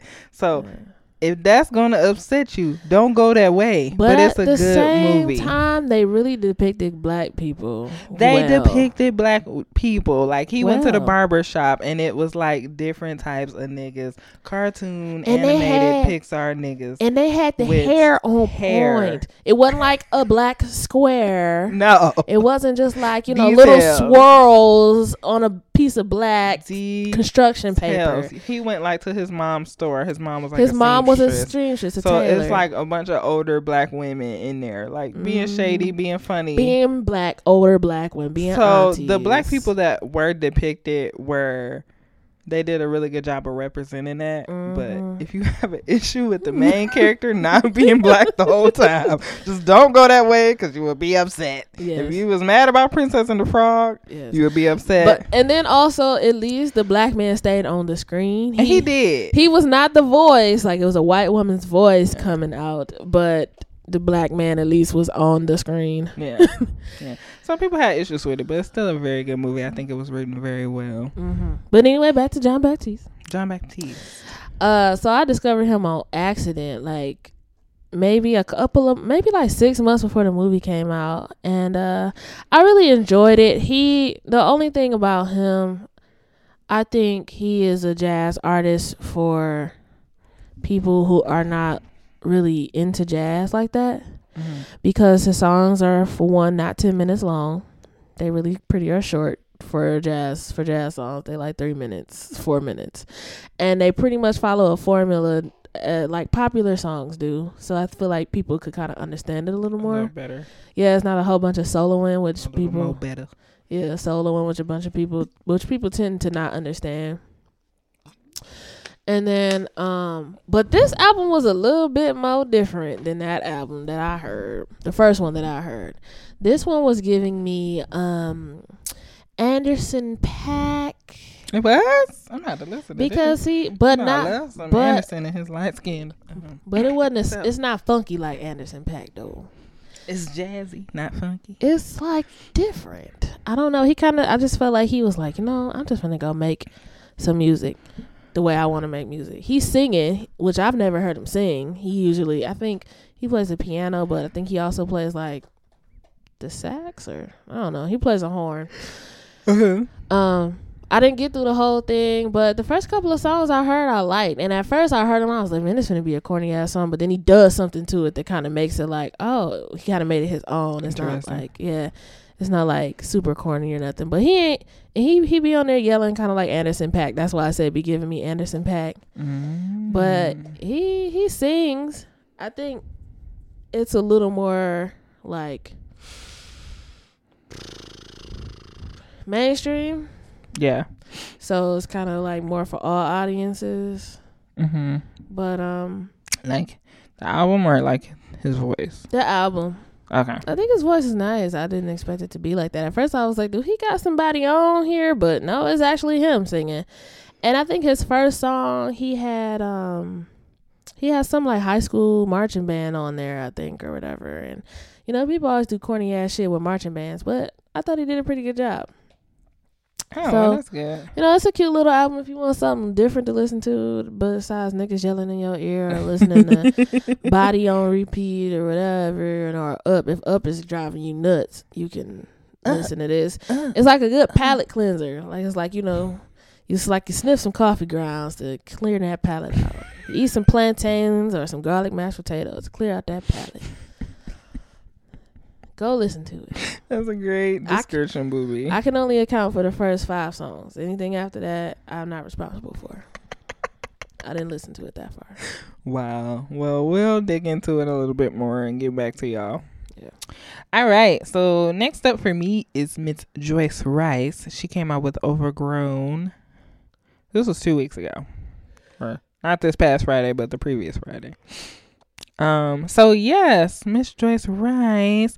She is from we looked it up, didn't we? Yeah, she's from California. She's from Cali. She's half Japanese, half black. She is uh Blasian. Blasian. Caucasian ablation. um, she came out with her first album, and it is pretty good. It's a smooth listen, especially if you like the R and B girls, but not like the the radio R and B girls. Mm-hmm. Um, Let's give you more classic R and B type vibe. yes, she did say because you know it was Mariah Carey's birthday this past weekend. She said that um Mariah Carey's Rainbow album, I think, inspired this. That's the one. That I know Mariah Carey is not your girl, but she is the girl. But that's the one. Just saying that album was the one. That you can kind of tell because like listening to some of the songs, I'm like, dang, this kind of sound like it's not like a straight rip of like, you know, the early Mhm. two thousands or whatever R and B, but it definitely sounds inspired from that for sure. The only song on here I know is Heartbreaker. Heartbreaking, take the best of me. Yeah, you can definitely tell. This was Like definitely her- a po- her one of her poppiest albums. So Yeah. that's why I said that's the one. I mean, she said inspired. She didn't say it was like the blueprint. She she was using it as inspiration. Okay. Um, you can tell though, cause like you got on one with uh Freddie Gibbs. It's like the R and B song with the rap feature. oh yeah. You know, stuff like that. Um, but yeah, she has a song on here called "Must Be Nice" with Masego that I like. oh yeah, that was a good one. Um, and then she got some interludes on here that are really good. The Westside Gunn interview, I just want to let you know. Um, he said some inappropriate stuff. Just be prepared. oh my god. and then she got a Kaytranada interlude, which is really nice because we love Kaytranada We over her. love Kaytranada. Um, and then she has a, a interlude with Devin Morrison, and uh, it's like for a hot minute. It's like a hot. It's called a hot minute interlude, and I really like that one too. Mm-hmm. Um, but yes, I think it's a solid album, especially like an R and B album in 2021. So go check that out. Um, and then lastly we have Mr. Gallant. Gallant. Gallant. That's how you say it. I don't know. I call him Gallant. Gallant. He um came out with his album Neptune this past Friday, and I like it. I like it a lot. I liked it too. It was giving me um He has some good features on here. He has like um Brandy, Aaron Ray, and Van Jess. Some. R and B heads. I like that Van Jess song. The Van Jess song was nice, and the one before the Van Jess song that was a little bit more boppy. That one It's called Scars. I thought it was like Division at first when he came on. He kind of sounded like oh boy from Division, but then like the beat kind of picked up a little bit, or it didn't pick up, but they added like some more spice to it, and I was like, oh, this is okay. No, my scars, My scars. um, but yeah, I liked uh, Chemical Romance. I liked the song with Brandy, which is called Dynamite. I like Scars, and like she said, the Van Jess song, which is called No More Tries. Um, so yeah, check out uh Gallant or Gallant's new album. It is called Neptune. It's a short listen too. It's like 28 minutes, eight songs. Um, yeah, just check it out. I think it's a good listen. I think so too. All right, and then we're gonna get into our next segment. It's Mm. called "What They Heard." What the hood? Shawty, what your name is? Uh, uh, uh, uh, uh. Them hustles keep on talking. Uh, uh. Like nah. So um. Saying that you want me. All right. So Beyonce's um mentor, her inspiration, um Miss Tina Turner released her documentary this yesterday, the twenty seventh. Mhm. Um, it's called Tina. Simply put, Mhm. Straight to the point. it was five parts.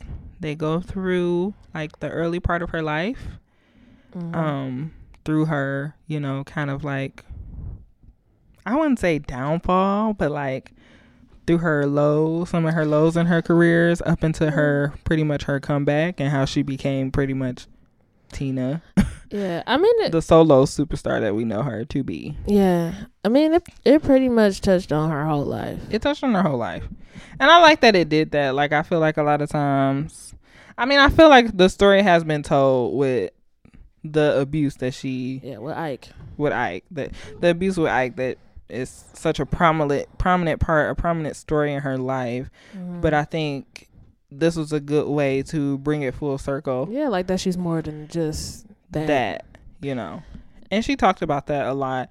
But I thought it was interesting like like you always hear about the early part of her career and when it was Ike and Tina and the Ikettes. But then I Mhm. feel like this was the first time in a documentary that we got to hear about the latter part of her career when she was when the movie was out when What's Lo- Love Got to Do with It was like Yeah, top of the charts when she was like that girl she was like that pop girl yeah. and she was 40 when she was doing all this because she had No already clue. had the early part of her career where she was Mhm. in her 20s and she had her kids in her 30s Mm-hmm. And then you know she left ike Mm-hmm. she lost everything Mm-hmm. told him look i want to keep my name So that I can do my this. Name. and ended up kind of like trying to find her sound during that time like she Mm. was working with uh i forget the guy's name in the documentary Oh, someone with working the E. Ed, Ed. No, Edwin is her husband, right? i don't know I think Edwin is her husband. but um a white producer and he was uh she was signed to White English guy. white englishman she was signed to a label and the label switched management and they wanted to just like completely like Get rid of her. get rid of her they was like we they don't cut her want from the her. roster. you know like she like what the hell like what is she gonna do like what is this lady gonna do at that point she was i feel like she was older for a pop star Yeah, she was like in her late thirties. she's in her late 30s and she had been doing like a lot of like random shit. She had been doing a lot of like Yep. uh Vegas stuff. Stuff now that people are like, "Oh my god, you got you got a spot in Vegas." Like it's a big deal now, but back then it was like, "Oh hell Yeah. no." Like that's where has-beens go, you know. Mhm. And she was doing like what was it Hollywood Square? She was doing a whole bunch of like random TV spots. She did like Yeah. celebrity shows like Hollywood Squares and stuff like that. She did a bunch of random ass shit. So they didn't want her because of that. Yeah. Too. And then as she was old, Yeah, I feel like older. yeah, she was like older in her career, so they were probably just like what. And then she was black and a black woman on top of that. yeah. So the guy pr- uh, convinced him to keep her. You know, he's And, like, and, just to touch on that point, she was a black woman who sang rock and roll. And she wanted to sing rock and, And, this roll. is this is the eighties. This is In when rock and roll was like really kind of like at its prime, like Mhm. right before it kind of died a little Mhm. bit. yeah. And black people did not sing rock and roll. right. So that's another reason why they were like, mm, Yeah, in, no, in the sixties and the seventies, she could kind of get away with it, but yeah. not in the eighties. yeah so um so yeah so they ended up trying to record an album. And uh so i did not know what's love got to do with it. A white australian band actually sang it first. and it's like it's like terrible. dream girls like when they was like got me a cadillac. They're like what's love got to do with it like, like there's no like melody or rhythm to love, but it's second hand emotion. You even giving it too much. You get you singing it like Tina. Yeah. They was literally singing it like, But I it's don't- like, second hand no emotion, no melody, no nothing, Yeah. and doing like this little corny dance moves and Yeah, stuff. and they had these weird like muscle dudes in the video. it was weird as fuck. So Tina didn't even want to do the song because she's she like- thought it was like, like, I hated corny. it. She hated it. she was it. like, no, I'm not singing that. And so they brought the producer in that wanted to do the song, and he was like, you know, if you hate, if we hate it, you know, we can just not use it. So let's just do it. Yeah. So they ended up doing it, and he basically told her like, "Well, sing it how you would sing it." Right, singing how Tina Turner was singing. And to this day, Yeah. oh, What's love got to do it? got to do it. What's love but a second hand emotion? but I thought what was cool too is like he was saying like Tina wanted to sing it hard from the start, like she wanted to come in punching, Yeah. and he was like, "No, what did he say? He He, was like, said it's like a soft." roller coaster." yeah, he was like, it's like a you know roller coaster. You got to go up. He's like, yeah, you gotta go it. So it's funny because you can hear it like when she's singing the rest. She's like, and the sun, you so- Yeah, and and he it gets her- and that's when she was like, that's when I felt it. I was like, oh, okay, I understand what he's trying to say. Because at first she was like, this is how I sing it. If I sing it any lower, I'm gonna be whispering. He was like, that's fine. That's perfect. Whisper it. because Tina Turner is like, like when you just think about her past and her being with Ike, like Think of she, Proud Mary. Yes, think of Proud Mary. She is like at the her top range. Like she is loud. Like She she's is. a loud singer. So she's singing in the city. hard the entire time. So to change from that, it's kind of like, eh, what? This how I sing, you Yeah, know. pretty much. Um. So yeah, and after that, she pretty much became an international pop superstar at 40 years old. Yep. And they um oh what was it they released and it. That's another thing I want to talk about. That was this is prior. You talking about River Deep? Yes. Yes. So we talked about black people not singing like rock and roll, hmm and um, they talked a lot about rec- race records. Yeah. How like I don't know if y'all ever listened to River Deep, hmm but you know it. You just didn't know Tina Turner sang it, hmm and it's just an amazing song. Like the orchestrate, orch, my brain not working again. Orchestra. The orchestration of this song is immaculate, It but is. it did trash here. You They know did why? trash in America. You know why I did trash? Cause this is what we we listen to. Ooh, baby my baby love, I need you. huh? That's the type of shit that we liked, you know. And it did terrible here, but it did amazing overseas. It was like in Germany or something, And, like, like, in the UK, in yeah. Europe, it hit off. yeah, and then that Yeah. I think that is what was like the beginning of the end for Ike's ass because she realized, oh, I am That was shit 'cause without River Deep- nigga. River Deep Mountain High was her first song where she was working with a big producer. So she was working with Phil Spector, and Phil Spector's like a big ass white producer at the shit, time. but he, a really good wasn't producer. shit, but he a good know, producer. He made good songs. um, amazing song. So Yeah. he wanted to work with Tina. He didn't want to work with Tina and Ike because I mean he knew about and the- they knew everybody knew what was going on. yeah, that Ike was because at this point, so he, he, was, paid yeah. Ike off to stay out of the studio so that he could do this song with Tina. And this one, she was like, "Oh, I can sing differently," because when she was with Mhm. Ike, the songs were pretty much the same. Like yeah, he was following the formula that worked for them to be in the circuit. You know. mhm, yep, yeah, Um. So, like you said, I feel like yeah, that was like the start of like her. Mm-hmm. I think that was probably the start of her wanting to do a different music. Like that was probably what inspired her to.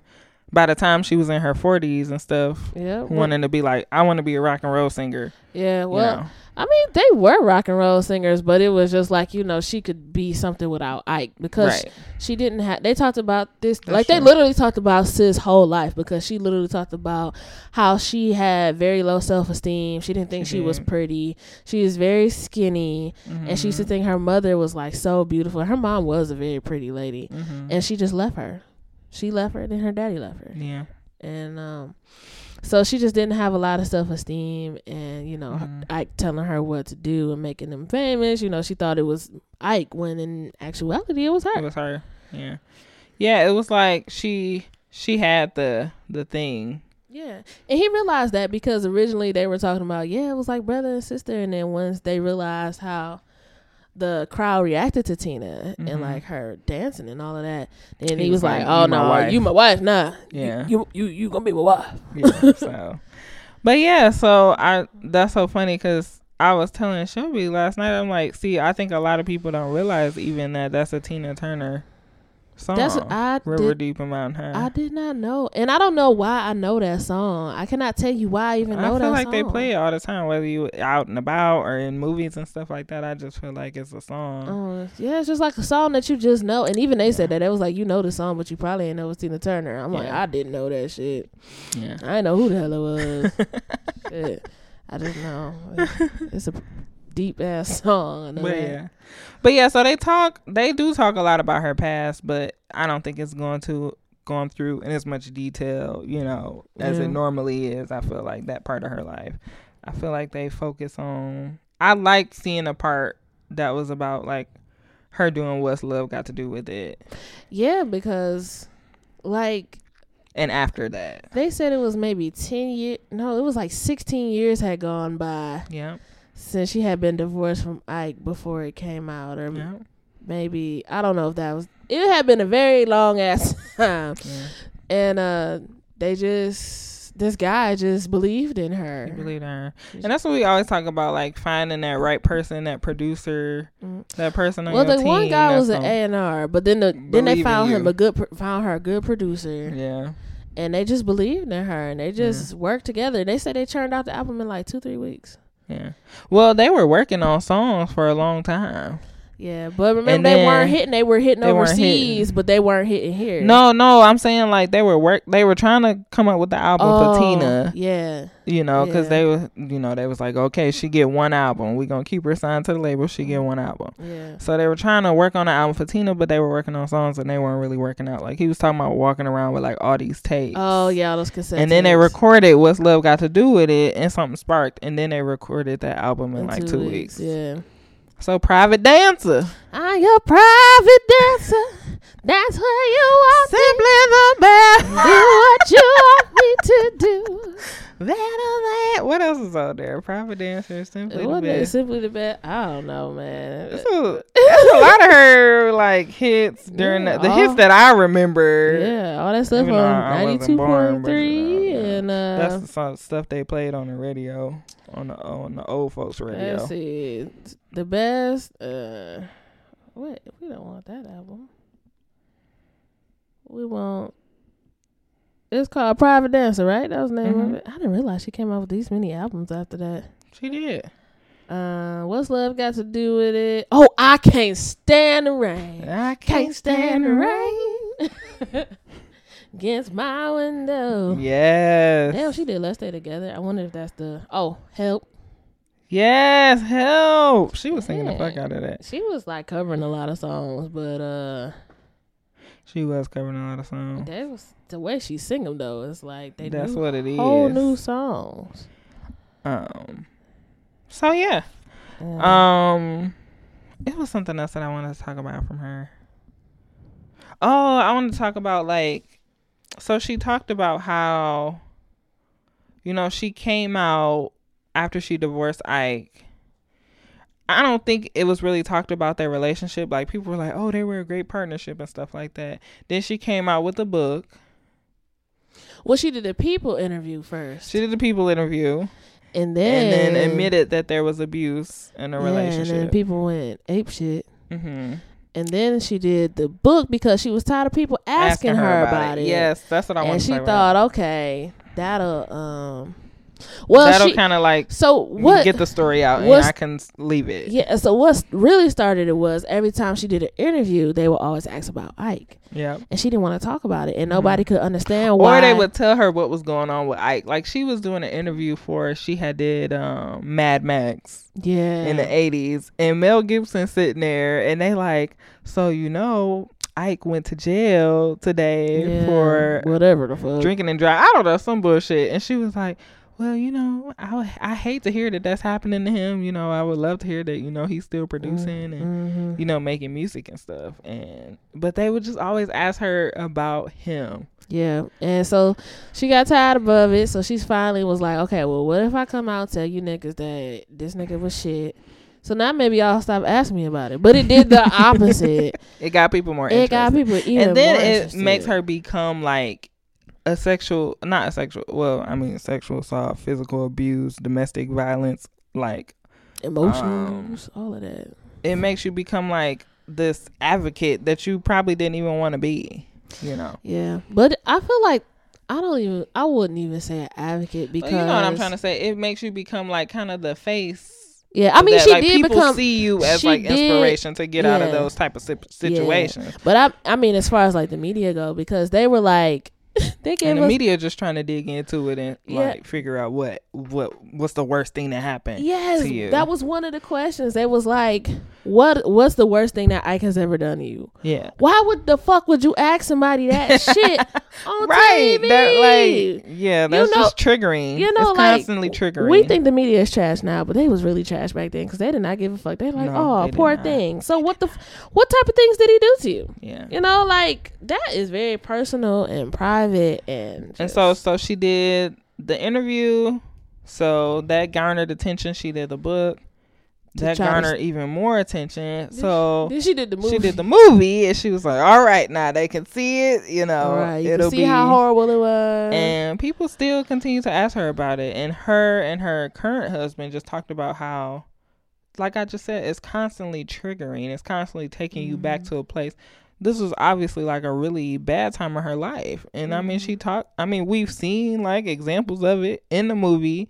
She talked about, you know, you can even see like her performing later on in her life and it's like burns on her arm. You know, Yep. like you can, you know, that it's like a very traumatic part of someone's life and to continue asking them about, asking them about it. After they didn't give you example on an example of how bad it was, books, like, y'all still just and she didn't even have to do that. What more do you want to know?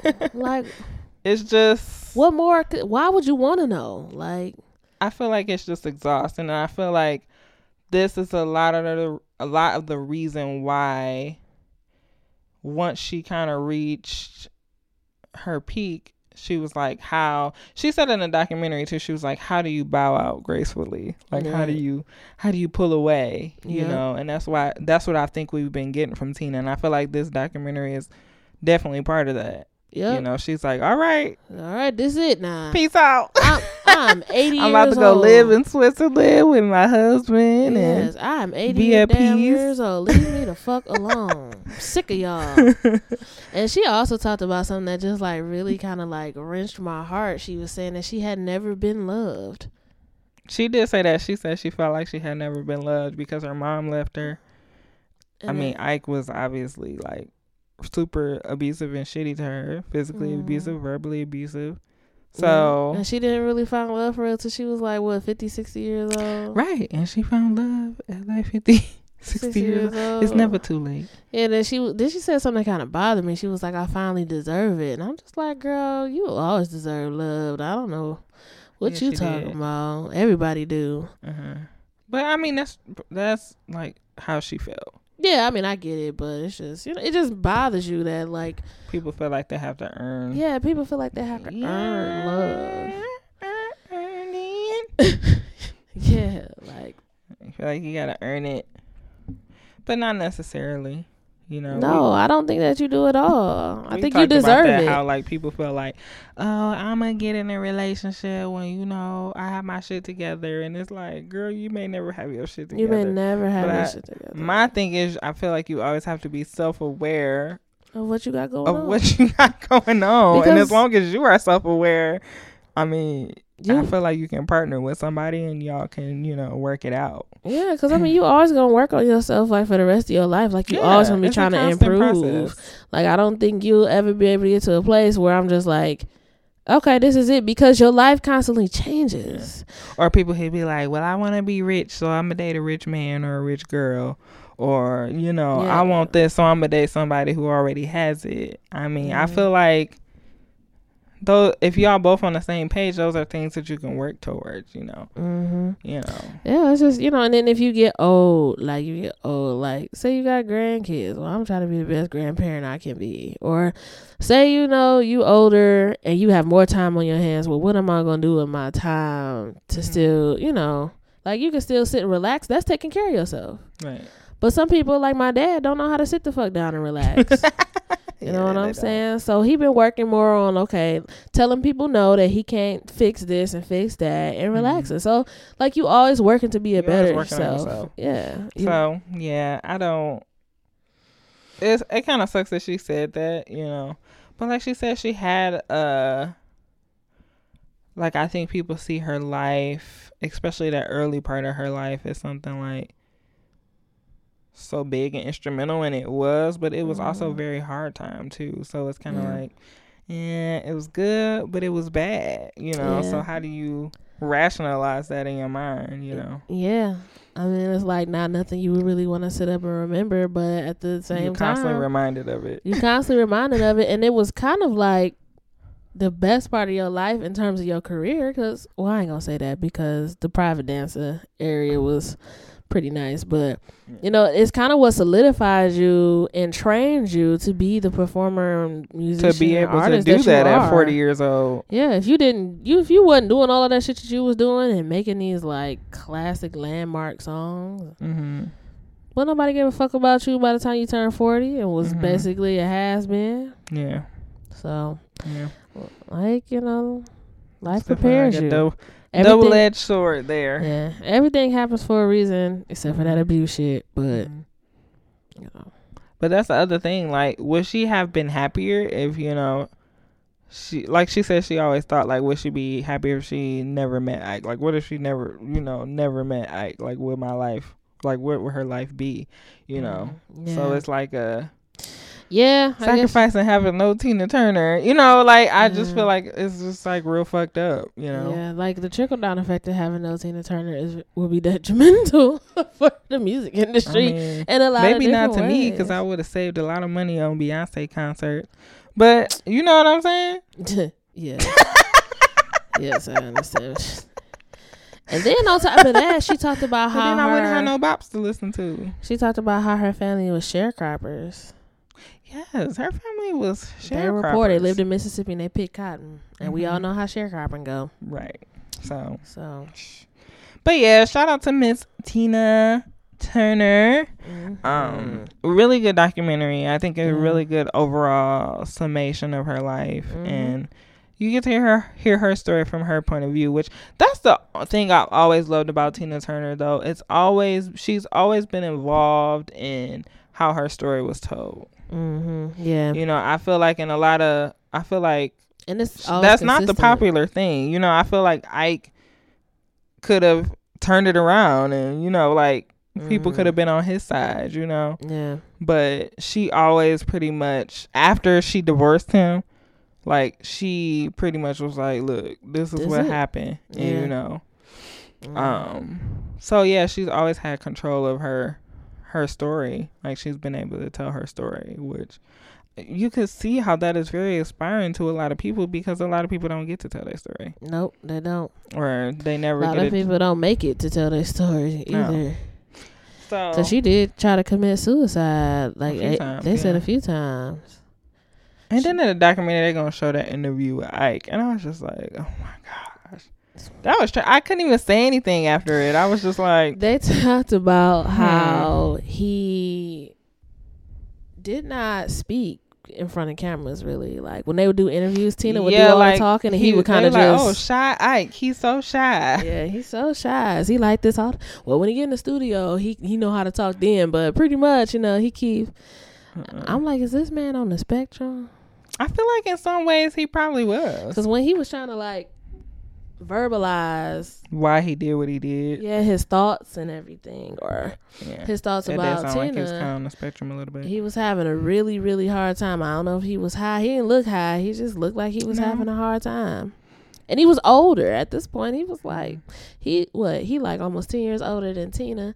So he was about I mean, fifty. he also started in the music industry when he was what? He wrote that song when the first rock and roll song. Wasn't he like 18, Yeah, something 17? like that. Yeah, he had been in rock and roll for a very, very long time. So you know that nigga wasn't like in school. But you know how to talk to people. you ain't got to be a genius, but he couldn't get out a, a basic sentence. but I'm just saying, I don't think that was really the. I think what he was trying coming to up. do was he was trying not to uh demonize himself by telling the truth, but he didn't also didn't want to make it look like It was Tina's it was Tina's fault, fault, either. but it kind of was in a But way. he kind of was. Yeah. Like he just was kind of like, I'm not gonna tell y'all the real truth. But Mhm. yeah, mm, shady. It was shady. But yeah, uh Miss Tina, I just uh, that I also makes me love her a lot more too. Just seeing her story like that. I'm about to listen to private dance. Miss Tina be saying it make me not want to listen to like um early stuff. their early stuff because he got like all the royalties and shit. So it probably He would go to did. his I'm sure estate. he was set. Set, cause he she she was like he can have it all. I just so she kind of had to rebuild, and She- she, she did. did. and they said he left her with a lot of bills that she had to pay. I know because they had concerts set up, and so when they divorced, all those concerts with Ike and Tina were Mhm. canceled. So these people are wanting their money back. Mm-hmm. It's crazy. Yep. And so that's why she was doing all the stuff she was doing. All that random stuff and doing Vegas and random shows, and Mhm. yeah, So she built herself back up from the bottom. she really did. And she had, well, I guess technically she had two kids that she had to raise. In the all well, that. he had two kids prior to their marriage. Mhm. and she had she one. had one prior then, to their marriage, and then they had one together. hmm Well, do you think that he was raising what's his name, Craig? Wasn't that the one they had together? No, I'm sure she would still treat them all as that if they were her kids. Oh, for real? I think so. Oh, so she got four boys to raise. Yeah, but I mean, now them niggas grown. Uh, one of them, I By think one of them passed away. I'm talking about when she was trying to make that comeback. They mentioned that they said she still had to raise her kids. Yeah. yeah, that's what I'm talking about. Oh, that's what you. T- yeah, yes. I'm like, I mean, they talked about that too. I feel like we just telling the whole documentary, but they talked about that too and how you know she really didn't. She really wasn't home really a lot with her kids. So. no.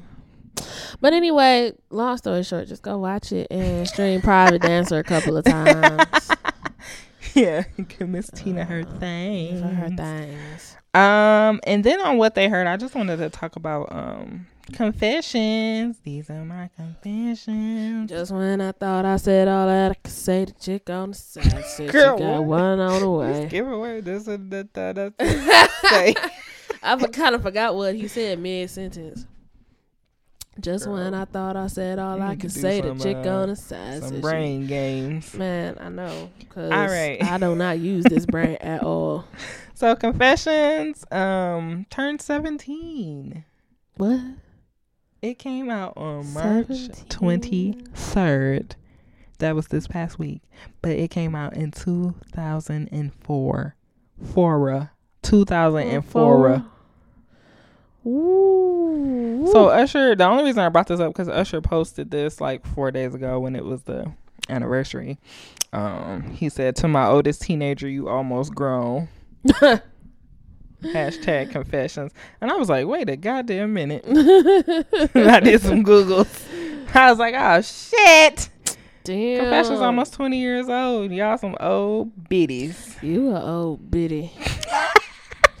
Man, Usher been out for a very, very. I'm telling you, he the Beyonce of R&B niggas at this point. At this point, Jesus. Um. Way. Damn. So yeah, we love confessions. what was I your favorite like- song on Confessions? I'm just saying.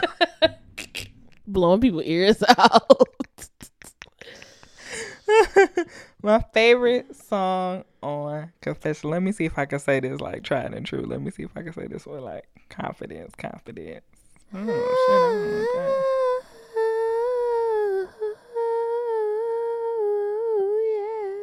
yeah. That. Superstar is my favorite song.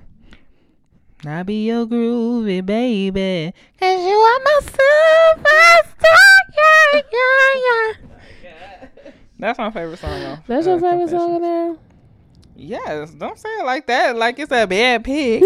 I didn't say it was a bad pick. What's your favorite song off Confession? Um, That came out in 2004. Uh,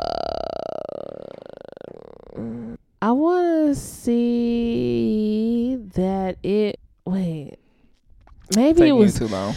"Do It to Me." Do do do do. do I'm judging you. It gave me Prince vibes, so that's probably why I like it. Yeah, it now that I sit here and think about When it, you did that, do, it to me. I wanna feel you touch my body, baby, body, I like when he. I want to tell Do you it to something, me. dig it up, dig it up. Oh my gosh. No, but yeah, listen. so Confessions is 17 years old. I just wanted to reminisce a little bit on Confessions because um. Some- I'm on the Wikipedia for confessions. You? But I know that I go. Oh my god, it says to boost sales amid threats of bootlegging. because everybody was downloading shit on LimeWire shit. It said the special edition for the album was issued with the single My Boo with Alicia Keys. So that was kind of like a re-release kind of Yeah. because they Is didn't that why they did it, to or was it for sales? I feel like it was for sales because people was downloading the shit instead of buying it. Yeah. yeah, because I definitely bought the second one. Yeah. He got the Grammy for Best Contemporary R&B album for Confessions. My.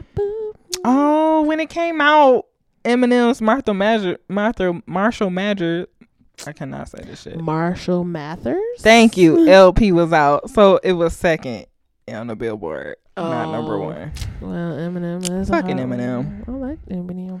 White people love that man. I like him, He alright. especially that Marshall Mathers LP. Well, I mean, yeah, that was kind of like at the highlight of his year.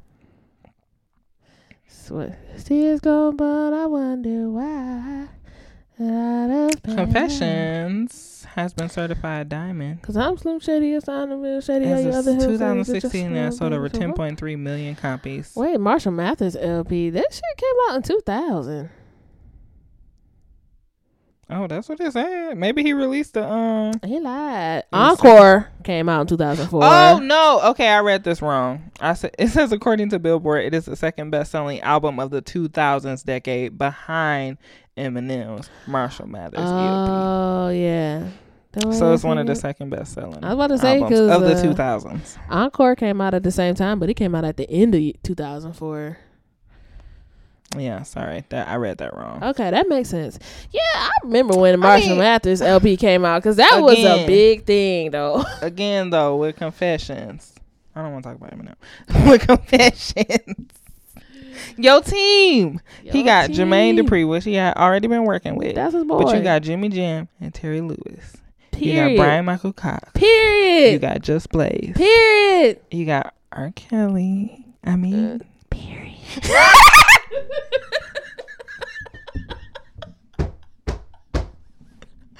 I hate you because you can't say it too loud. Because R. Kelly, he made good music. He's just a trash nigga. Yeah, trash ass nigga. He's just a trash ass. The king of the trash ass nigga.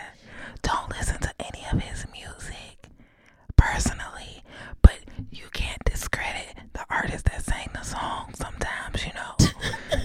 That's all I'm saying. But I'm saying it like this. Don't tell nobody. Don't tell nobody. because if we cancel R. Kelly, we're gonna have to cancel a lot of shit. a lot of shit. From Aaliyah to Lady Gaga. So a lot of shit. We're gonna cancel him as a person and as an artist, but not as a producer.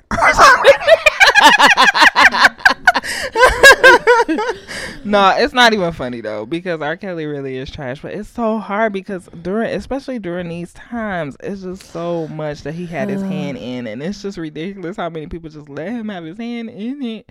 But he did. But yeah, genius. That's why. Cause he just It's just frustrating. It's yes. just very. It's like it's just very frustrating. But anyway, back to the. Uh, I'm sorry. The glory- thinking about that. The glory of confessions. confessions. But yeah, he had all these like like very influential people during that time just come together. I mean, I feel like that Lil- was just he a had Lil. Jon. That's like the biggest hit. I swear, it's like the biggest hit of the 2000s. Yeah, Yeah. Got literally. down, Yeah. Then don't get me. They Yeah. say Robin Thicke produced on here too. For which one? I could probably guess which one. Hmm, I don't know. It's just in the list of producers. Any song that he whisper on. Let me see. I gotta scroll a little bit further down.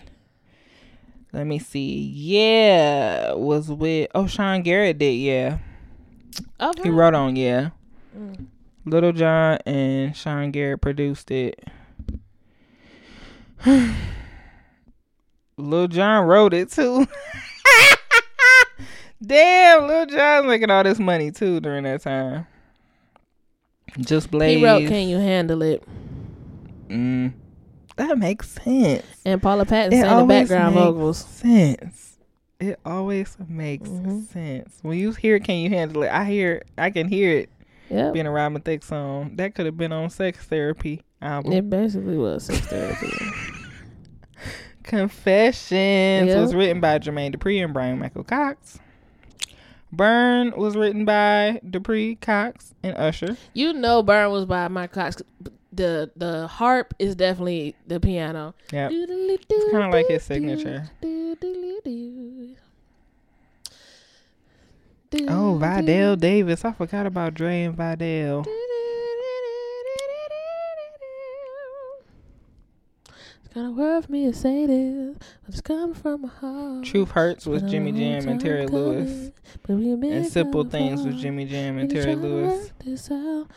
Work This out, but I think it's gonna change. I do, but you don't. so think it's funny. just we go our separate ways. And every way I can stay in this relationship when I'm hurting, baby. I ain't happy, baby. Cause there's so many other things I gotta with. I think Right, that you're having a good you time. could- I'm providing background music while you were researching this stuff. I was gonna say stuff while I was researching it, but somebody Let else it burn. it. Feeling ain't the same when your body don't want you. But you know, gotta let it go. Cause the party ain't jumping like you used to. When you know it's you let it burn. Let it burn. Gotta let it burn. I don't remember the second verse. Hmm. All right. Well, yeah. That is anything else you want to say about confessions? Nope. All right. I think that's it. That's all I have. Oh no. When we were younger, you were mine. So what's the name? The R and B Hub on Instagram posted this, and I just thought it was interesting. So Ryan Toby oh, yeah. from um Sister Act Two. Oh happy day. oh, happy day. Oh happy day. Oh, happy day. So he sang "Oh Happy Day" on Sister Act Two. He wrote and sang the reference track for "Superstar," my favorite song on Oh, yeah. Confessions. Ah, ah, ah. He did an interview recently, um, yeah. With some some random Asian dude on live, and he was talking about how he wrote it and sang the reference track on there. Ain't that crazy? It is. And then you know he was in that group, um, City High. Did not realize that. Now looking at the picture, I'm like, damn, that was him. So was it him or the other dude who was beating Claudette Ortiz's ass? it must have been the other dude. I don't remember. I just know she said at a certain point she was with one, both of them at a certain point, and one of them, and one of them was really abusive. Oh my gosh. Sounds But it a was like- problematic it group, was but they kinda have like- one hit. It was kind of like far apart. So, Mm. Yeah. Well, hopefully it was not him. But yes, that's just a little fun fact for today. Yeah. Ryan Toby, oh happy day, wrote Superstar on Confessions. Mm. Next time you want to give somebody a random ass black ass fact, There you go. that's the one. Remember that one nigga from uh from Sister Act Two? Yeah, the one that hit the note. Yep, he wrote Superstar.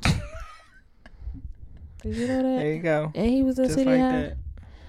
Boys, what would you do if your son was at home crying all alone on the bedroom floor because he's hungry and the only way to feed him is to sleep with a man for a little bit of money and his dad is gone. So where's smoking rock now? In and out of Why was they making this got a job song sound like a bop, but it's really just like depressing? For me, this is what I call life.